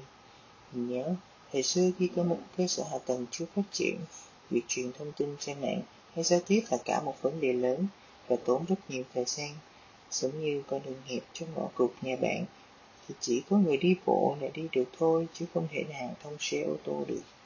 Đường truyền tốc độ thấp khiến thời gian làm việc của bạn bị kéo dài, bị ma sát lớn. Khi công việc bị ứ động, bạn không thể tăng năng suất lên được. Các bạn muốn là tốc độ đường truyền thông tin siêu nhanh, kể cả pha lớn cỡ nào. thì tốc độ Internet đạt cảnh giới, ánh sáng, không gì là không thể. Một cơ hội mở ra với bạn, tất cả đều bắt nguồn từ tốc độ đường truyền Internet. Công cụ lao động 2.0 Công cụ lao động được xây dựng dựa trên nền tảng cơ sở hạ tầng. Cơ sở hạ tầng yếu thì công cụ lao động cũng trở nên vô dụng. Giả sử bạn có iPhone có khả năng quay phim chất lượng 4K, nhưng đường truyền Internet nơi bạn sống chỉ đạo tối đa 300 KB. Nó trở nên hoàn toàn vô dụng. Ngày nay, với cơ sở hạ tầng 2.0 phát triển, cái công cụ lao động trở nên quyền năng hơn bao giờ hết. Trước khi bắt đầu, mình xin nói luôn với bạn cảm giác mình có vẻ ham vật chất nhưng không tất cả những gì mình trình bày sau đây đối với mình đều là những công cụ lao động đáng tiền nó giúp mình đạt được khối lượng công việc khổng lồ và tiết kiệm rất nhiều tiền thời gian đi lại và cả sự ức chế không đáng có. Thứ nhất, laptop hoặc ipad pro. Đúng vậy, các khối thời đại trước, bạn chỉ có thể sản xuất các sản phẩm với sở hữu trang thiết bị cồng kềnh, trị giá hàng triệu đô la trong nhà máy và cứ mỗi năm bạn lại phải chi hàng trăm ngàn đô la để bảo trì, bảo dưỡng. Thì ngày nay, bạn có thể làm được rất nhiều việc và đạt được rất nhiều thứ từ bộ vi xử lý thông minh gói gọn trong một chiếc laptop hoặc máy tính bảng. Nếu laptop của bạn yếu giới hạn của bạn chỉ đơn thuần là học tập như viết lách làm bản tính thuyết trình và một số công cụ đơn giản khác. Mình để laptop yếu. Chúng hay gặp vấn đề chúng chậm chúng cản trở năng suất làm việc của mình.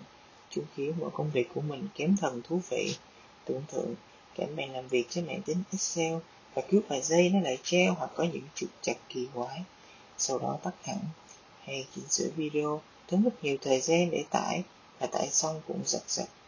Laptop yếu là kẻ thù của năng suất, bởi không những bạn không làm được việc, bạn còn ghét công việc bạn đang làm. Nó cũng là kẻ giết ước mơ, bởi khi bạn đã quá quen với laptop yếu, bạn không dám nghĩ lớn, bạn chỉ dám nghĩ tới mục tiêu nho nhỏ như hoàn thành báo cáo, chết chít, xem phim. Một chiếc laptop mạnh mẽ sẽ mang lại cho bạn trải nghiệm hoàn toàn khác. Giống như bạn chạy xe mã lực 400 với mã lực 100 vậy. Một laptop mạnh có những vượt trội hơn laptop yếu 4-5 lần, mà thậm chí có thể là hàng trăm lần. Khi công cụ lao động để tới một cảnh giới nhất định, bạn mới có thể nói chuyện công việc một cách nghiêm túc và bớt phải lo lắng những thứ tiểu tiết như vậy thì mới có thể bắt đầu công việc. Tóm lại, bạn cần một chiếc laptop mạnh. Nếu bạn không đủ tiền đầu tư laptop mạnh, mình khuyên bạn nên mua iPad Pro 2018 trở lên. Mình đã bước cái MacBook Pro 2017 của mình vào sọt rác. Thật ra, mình bước xó, nhưng nói vậy để bạn hiểu sự phẫn nộ của mình. Bây giờ mình dùng chiếc iPad Pro 2018 để cho gần như mọi công việc. Từ những việc đơn giản nhất như học tập, nghiên cứu, viết lách, cho đến việc chỉnh sửa ảnh, dựng video kiếm tiền. Nó nhanh hơn 92% laptop trên thị trường hiện nay. Nó mượt mà, không sập, không phản chủ, không kêu, không tự động tắt, sao diện thân thiện, thời gian pin lâu, cũng rất nhẹ, gọn và mình có thể mang đi bất cứ đâu. Điều này cho mình khả năng làm việc siêu linh hoạt hơn cả laptop, vừa nặng, vừa chậm, vừa cồng cành, vừa vỡ mang hai cục sạc to đùng hay Battle 2018 là một hiện tượng chưa từng có tiền lệ và nó đã thay đổi cuộc đời mình. Nói thật, mình trở nên hiền hơn nhiều khi sở hữu nó. Nếu như cái laptop cũ kia là một nhân viên lười biếng thì iPad Pro 2018 là một cánh tay phải đắc lực sa thải nhân viên kia khiến cuộc đời mình dễ hơn hẳn. Nếu như iPad Pro 2018 có thể giúp mình hoàn thành 95% mọi công việc liên quan đến máy tính, mình tin vẫn còn 5% khối lượng công việc siêu nặng mà chỉ laptop hoặc desktop cao cấp hơn mới xử lý được, còn ai bán thì không. Cái quan trọng là mức giá hiện nay cho chúng quá cao và mình muốn chờ thêm một vài năm nữa. Hiện nay, để sử dụng một chiếc desktop laptop mạnh có thể dùng được của Apple, bạn phải chi ít nhất 4.000 đô. Sẽ có một thời điểm trong tương lai mình sẽ chi số tiền tương tự cho công việc chuyên nghiệp hơn. Nhưng hiện tại chiếc iPad Pro chưa khiến mình thất vọng ngày nào. Công cụ lao động tiếp theo của mình là máy quay phim chụp ảnh nếu như còn nhớ, khi nói về thành thạo việc làm video giống như thành thạo thứ ngôn ngữ giao tiếp, thì rất biết thứ ngôn ngữ này đòi hỏi bạn phải chi một khoản tiền nhất định. Bạn có thể quay bằng điện thoại, nhưng theo mình, một lúc nào đó, bạn sẽ cần một thiết bị quay chuyên nghiệp. Mình sử dụng Sony Alpha 7 là máy quay và lens cho mục đích khác nhau và một số phụ kiện khác. Cái thiết bị này giúp mình giao tiếp và cũng là công cụ giúp mình kiếm thêm thu nhập ở Canada mình dành một ngày quay và chụp đám cưới được trả 2.000 đô. Thử tưởng tượng, nếu mình không có những công cụ lao động này, khả năng phát triển của mình chắc chắn sẽ bị giới hạn. Những kiến thức mình học được đều có trên youtube. Miễn phí, mình biết ơn khi sinh ra trong thời đại này. Tiếp đến là phần mềm. Hồi bé do sinh ra ở việt nam, mình có thói quen dùng phần mềm lậu. Càng về sau, mình càng nhận ra phần mềm là công cụ lao động giúp xả mọi gánh lo ở mọi phương diện cho cuộc đời mình. Chúng giúp mình kiếm nhiều tiền hơn rất nhiều lần số tiền mình bỏ ra mua phần mềm. Vì vậy, hiện giờ mình rất chịu chi vào phần mềm hay những ứng dụng thay đổi cuộc đời. Thậm chí, mình còn mong cho nó đắt tiền thay vì miễn phí. Cái lỗi lớn nhất là bạn mắc phải khi tiết kiệm tiền vào công cụ lao động. Thứ, làm tiền đề cho việc thoát nghèo. Đối với nhiều người, phần mềm không cầm nắm được như phần cứng, nên giá trị của nó rất khó cảm nhận hơn nhưng nếu không có phần mềm thì phần cứng như internet cũng trở nên vô dụng khi internet là cơ sở hạ tầng cho phần cứng làm công cụ lao động thì giờ đây phần cứng và internet lại làm cơ sở hạ tầng cho phần mềm trở thành công cụ lao động từng tiết tiền mua phần mềm hay các ứng dụng mình vừa bỏ ra 159 đô la mua ứng dụng Omi Games 3 trên iPad. Đây là ứng dụng vẽ sơ đồ, biểu đồ minh họa rất dễ dùng và trực quan hơn nhiều ứng dụng khác trên thị trường. Thầy khắc mình bỏ 159 đô cho nó, quỹ đạo cuộc đời của mình thay đổi, không còn cái thời kỳ khổ sở về trên Microsoft Word nữa. Mình bỏ ra 30 đô mua ứng dụng Luma Fusion trên iPad. Đây là ứng dụng chỉnh sửa video chuyên nghiệp giống như Final Cut Pro X hay Adobe Premiere. Mặc dù chưa chuyên nghiệp như hai phần mềm kia, nhưng nó là ứng dụng mới và mạnh mẽ nhất trên iOS hiện nay. Nhờ nó mà mình lại có lý do giúp vứt chiếc iPad Pro ở một góc và nhờ vậy mà mình hiện hơn mỗi ngày. Mình bỏ 30 đô mua ứng dụng Simmer trên iPad đây là ứng dụng giúp mình viết lên những cuốn sách mà mình đã viết, giao diện dễ dùng hơn trên Microsoft Word và từ đó giảm thời gian và công sức viết sách của mình xuống đáng kể. Nếu mình tiết kiệm 30 đô, có lẽ giờ này mình vẫn đang chật vật sử dụng của và chọn phông chữ. Mình bỏ 30 đô mua ứng dụng Pixel Mano Photo trên iPad. Đây là ứng dụng giúp mình chỉnh sửa ảnh chuyên nghiệp một cách nhanh chóng và không cần mở laptop. Mình bỏ 20 đô mua PDF Expert 3 Reader trên iPad. Nó sẽ quyết mọi vấn đề liên quan tới PDF hay tài liệu mà mình nhập. Thêm 20 đô nữa cho Calendar 3 bài Reader trên iPad. Sắp xếp lịch và công việc trở nên nhanh và dễ chịu và bực hơn. Sự tiện ích không chỉ đến từ phần mềm trả phí, mà nó còn từ vô vàng phần mềm miễn phí khác. Outlook trên iPad giúp mình sử dụng email của công ty Cisco Sapper giúp mình liên lạc qua tin nhắn với đồng nghiệp bất kỳ nơi đâu. WebEx giúp mình gọi video để tham gia vào các buổi họp quan trọng. Nếu đây không là công cụ lao động thì là gì?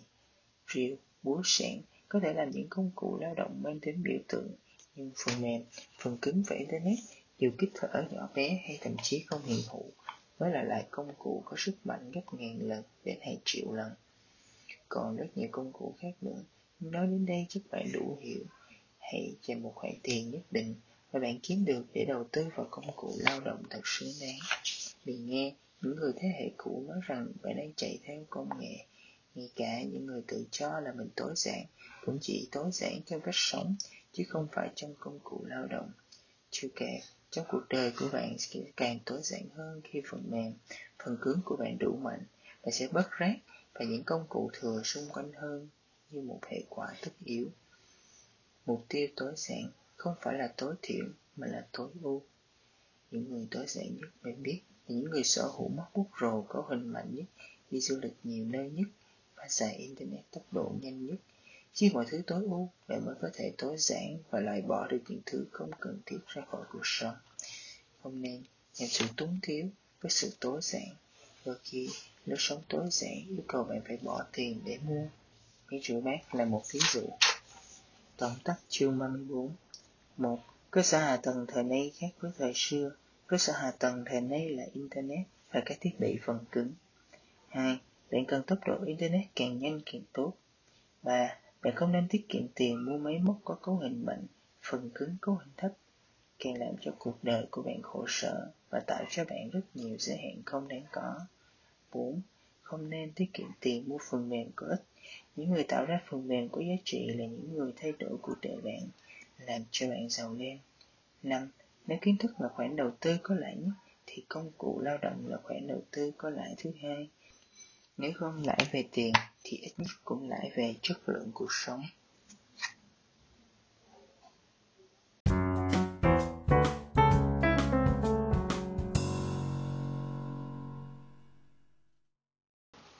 Chương 35 Cuộc sống trong hang động Chúng ta đang sống một thời đại mà nhìn đâu cũng thấy sân khấu.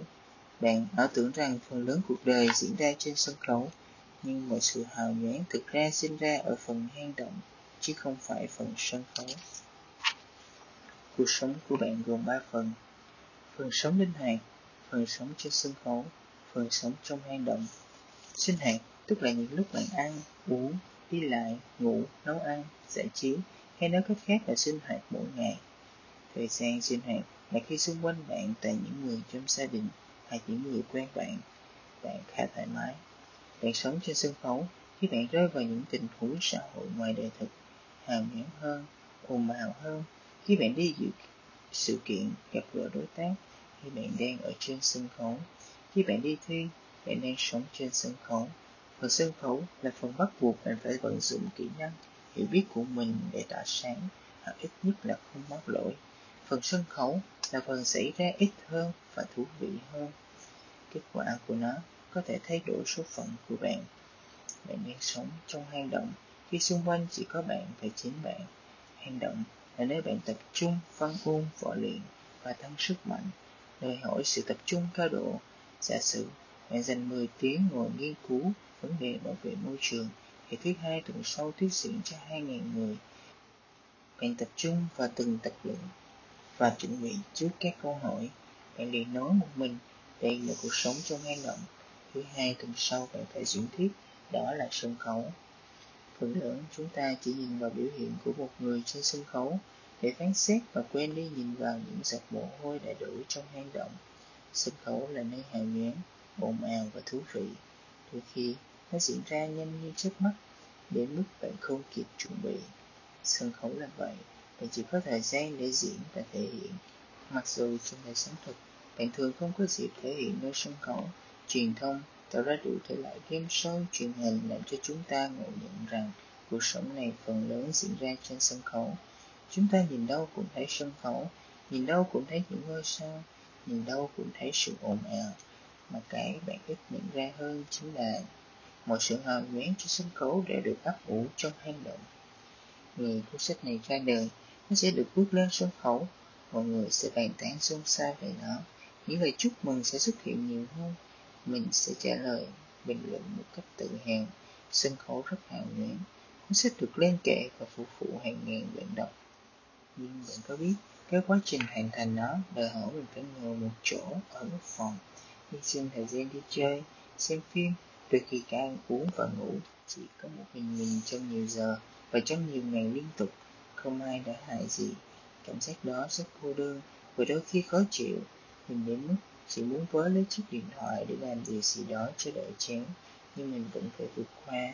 Đúng vậy, mình đang mô tả cuộc sống trong hang động của mình để mua được vài phút hào nhoáng trong ngày ra mắt sách. Mình muốn bạn, trong khi cả xã hội đang chạy theo ánh đèn sân khấu, bạn hãy đắm mình trong hang động và thực sự tập trung rèn luyện. Ngay cả diễn viên hay ca sĩ, những người được coi là sống trên sân khấu cũng vậy phải phải sống trong hang động phải tập đi, tập lại tiết mục, chỉnh sửa lên xuống, luyện tập thể dục thể thao để dĩ dáng, lên kịch bản, sáng tác Tất cả những thứ này đều diễn ra trong hang động trước khi họ đặt chân lên sân khấu. Đừng để bị đánh lừa.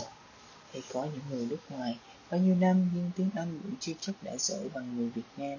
để nói về việc thành thạo tiếng Anh, thì việc ra nước ngoài hàng ngày giao tiếp với tay thì được ví như việc lên võ đài, lên sân khấu. Thế nhưng nhiều cô chú ở nước ngoài lâu vẫn chỉ có thể giao tiếp tiếng Anh cơ sơ sơ, không có chiều sâu. Những học sinh ở Việt Nam ngày đêm nghiên cứu tiếng Anh và luyện tập ngôn ngữ học thuật mới là những người có tiếng Anh tốt hơn và tỏa sáng tốt hơn trên sân khấu. Đây là ví dụ rõ ràng nhất của sân khấu và hang động. Sân khấu không là mạng xuất sắc, nó chỉ là bề nổi và mọi thứ diễn ra rất nhanh. Hang động mới là nơi biến bạn thành người xuất sắc. Khi mình làm việc ở công ty, gặp gỡ đồng nghiệp, đối tác, sếp lớn, mình coi đây giống như một sân khấu. Mọi thứ xảy ra rất nhanh, chớp nhoáng. Hệ quả của nó có thể thay đổi nhiều thứ. Để thành công trên cái sân khấu này, mình phải luyện võ ở trong hang động. Mình về nhà, dành thời gian đọc sách, nghiên cứu bản chất con người, bản chất quyền lực nơi công sở, cách cư xử, cách giao tiếp, cách thuyết phục, cách thương lượng, kỹ năng lãnh đạo, kỹ năng làm việc nhóm, vân vân. Đây là hang động.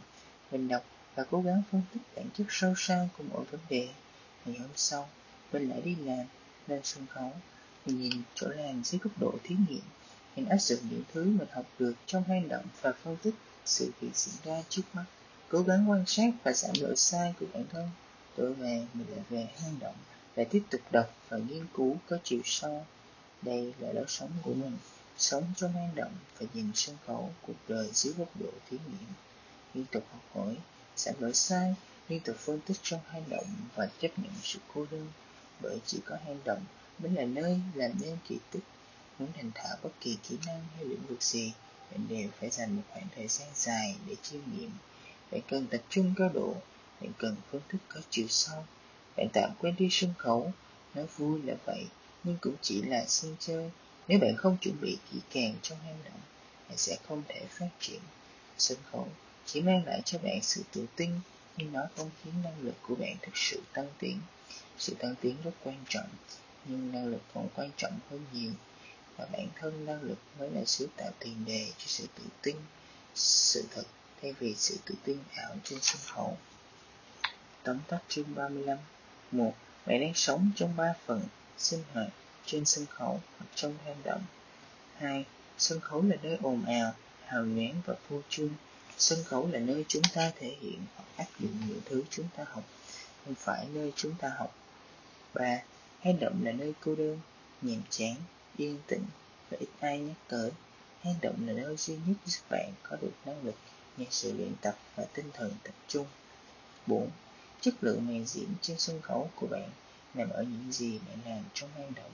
Bạn càng tập trung và trau dồi kỹ năng bao nhiêu, sân khấu của bạn càng chất lượng bấy nhiêu. 5. Cuộc đời của bạn thay đổi khi bạn dành nhiều thời gian trong hang động, chứ không phải trên sân khấu.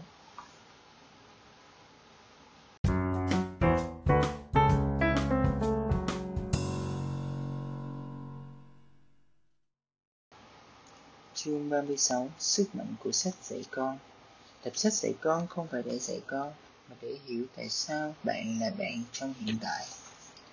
Ngày trước, mình rất hay đọc sách dạy con, có một số người thấy mình cầm trên tay cuốn sách về dạy con kiểu Mỹ, Do Thái và Nhật, liền cười khoái chí và treo, để lên trước bố rồi à. Khi nghe hai từ dạy con, chúng ta thường hoạch định rằng dạy con chỉ dành cho những người có nhu cầu dạy con. Bản thân mình không có nhu cầu dạy con hoặc ít nhất là chưa có trong thời điểm hiện tại. Vậy tại sao mình đọc nó? Bởi nó giúp cho mình nhìn được cả quá trình hình thành tâm lý từ khi sinh ra đến khi lớn lên của một con người. Các yếu tố tác động từ môi trường dinh dưỡng lời nói, quan điểm của bố mẹ về lề thoại xã hội, đây giống như sách lịch sử, giúp mình nhìn về quá khứ của bản thân và người khác, rồi phân tích tại sao mỗi người lại có lối suy nghĩ và hành xử khác nhau trong cùng một tình huống.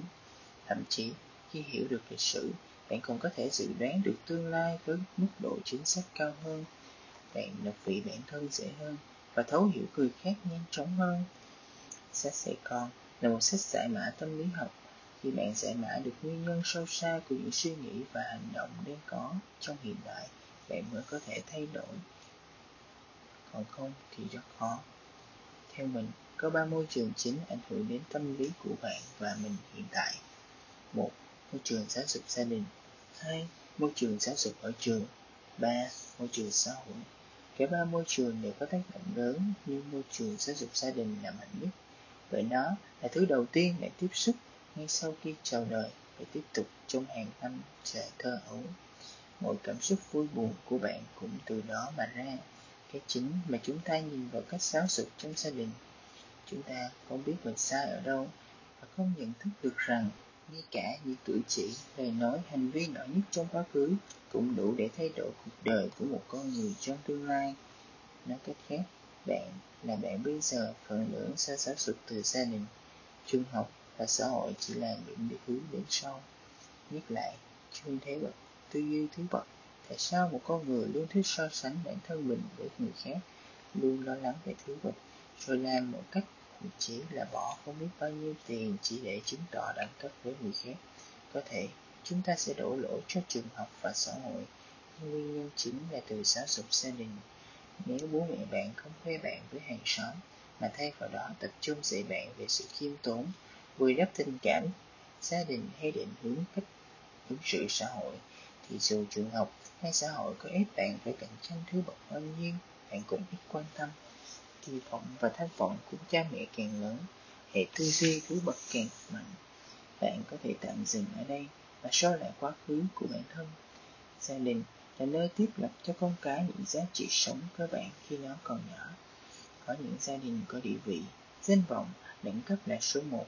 Con của họ cũng sẽ tiếp nối truyền thống đó. Có gia đình lại coi trọng tình bạn. Con của họ sẽ bắt nhịp theo, nhưng quan trọng là bạn bạn đã bắt nhịp được những gì từ gia đình đối với gia đình bạn đâu là thứ họ quý trọng.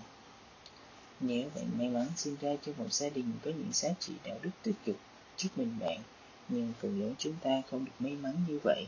Khả năng cao, cha mẹ của chúng ta không phải là chuyên gia tâm lý, nhưng thêm vui là những gì bạn cần nhận thức được là những gì hành động và suy nghĩ của bạn đến từ đâu. Bạn cầm chắc 90% chiến thắng không xác định được những nguyên nhân của suy nghĩ sẽ khiến cho bạn mặc định nó là tính cách của bạn, là con người bạn, là bình thường. Bạn càng trở nên khó thay đổi nếu bạn là người hay tức giận những chuyện đáng ra không nên tức giận, tại sao? Mình xin ví dụ như sau. Sự tức giận có thể là thứ bạn học được từ cách bố mẹ, bạn cư xử với bạn hoặc với người khác. Bạn nhìn sự tức giận như một hình thức giao tiếp bình thường hoặc một công cụ để đạt được thứ bạn muốn đây có thể là một nguyên nhân Cyrus của bạn không được nuôi dưỡng bởi cha mẹ từ hồi nhỏ, dẫn đến cảm giác mất tự tin, luôn cảm thấy bất an về khả năng của bản thân. Bạn lớn lên trong tình trạng luôn nghi ngờ bản thân và sở hữu một cái tôi dễ vỡ. Chỉ cần ai đó chạm tới cái tôi là sự tức giận nổi lên như một cơ chế tự vệ. Đây có thể là một nguyên nhân. Tại sao mình nói được những câu như thế này? Vì mình có những nghiên cứu sách sự con và nói chính xác hơn là giải mã tâm lý học hiện tại. Mình nghiên cứu cấp dạy con của không chỉ một nền văn hóa, mà còn của nhiều văn hóa. Tại sao người nhật trông có vẻ người ngoài giống người trung quốc, nhưng bên trong lại khác nhau một trời một vực? Tại sao cách nói chuyện của người mỹ khác hẳn người việt nam? Đọc sách dạy con là bạn đang tư duy ngược về vấn đề. Để tìm hiểu gốc rễ, mình thấy không có một tư liệu rõ ràng và thiết thực hơn nhóm sách này. Tóm tắt chương 36 một Lợi ích thực sự của sách dạy con nằm ở việc nhìn ra gần như mọi nguyên nhân của mọi suy nghĩ và hành động ở hiện tại và tương lai của một con người. 2. Hãy đọc sách dạy con của nhiều nền văn hóa khác nhau, bạn sẽ bất ngờ khi nhận ra thế giới quanh bạn được mở rộng đến mức nào.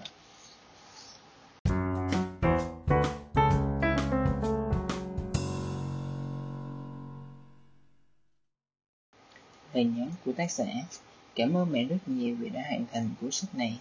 Hãy mang cuốn sách này bên bạn và xem nó như một người bạn. Nhất là những người bạn cảm thấy tội lỗi, mệt mỏi và muốn bỏ cuộc. Cuốn sách là cảm năng giúp bạn tìm ra lý do tại sao có những cảm xúc ấy. Nó giúp bạn hiểu bản thân hơn. Mình muốn bạn hãy xem cuốn sách này mới chỉ là sự bắt đầu. Đã đến lúc bạn tự lập trình đến quỹ đạo cuộc đời của chính bạn dựa trên những hệ tư duy và định hội được trong lập trình vĩ đại cuộc đời. Nếu bạn thực sự thích cuốn sách này, Sẽ thật tuyệt vời nếu bạn chia sẻ nó tới người khác hoặc review trên Tiki hay Facebook để giúp người khác tìm ra cuốn sách này. Vậy đó cũng chính là cách bạn thay đổi vĩ đạo cuộc đời của bạn. Bạn cũng có thể tìm thấy trên Facebook Kiên Trần. Thỉnh thoảng mình cũng hay viết bài. Một lần nữa, cảm ơn bạn. Vĩ đạo cuộc đời là của bạn. Hãy tận hưởng việc lập trình nó mỗi ngày.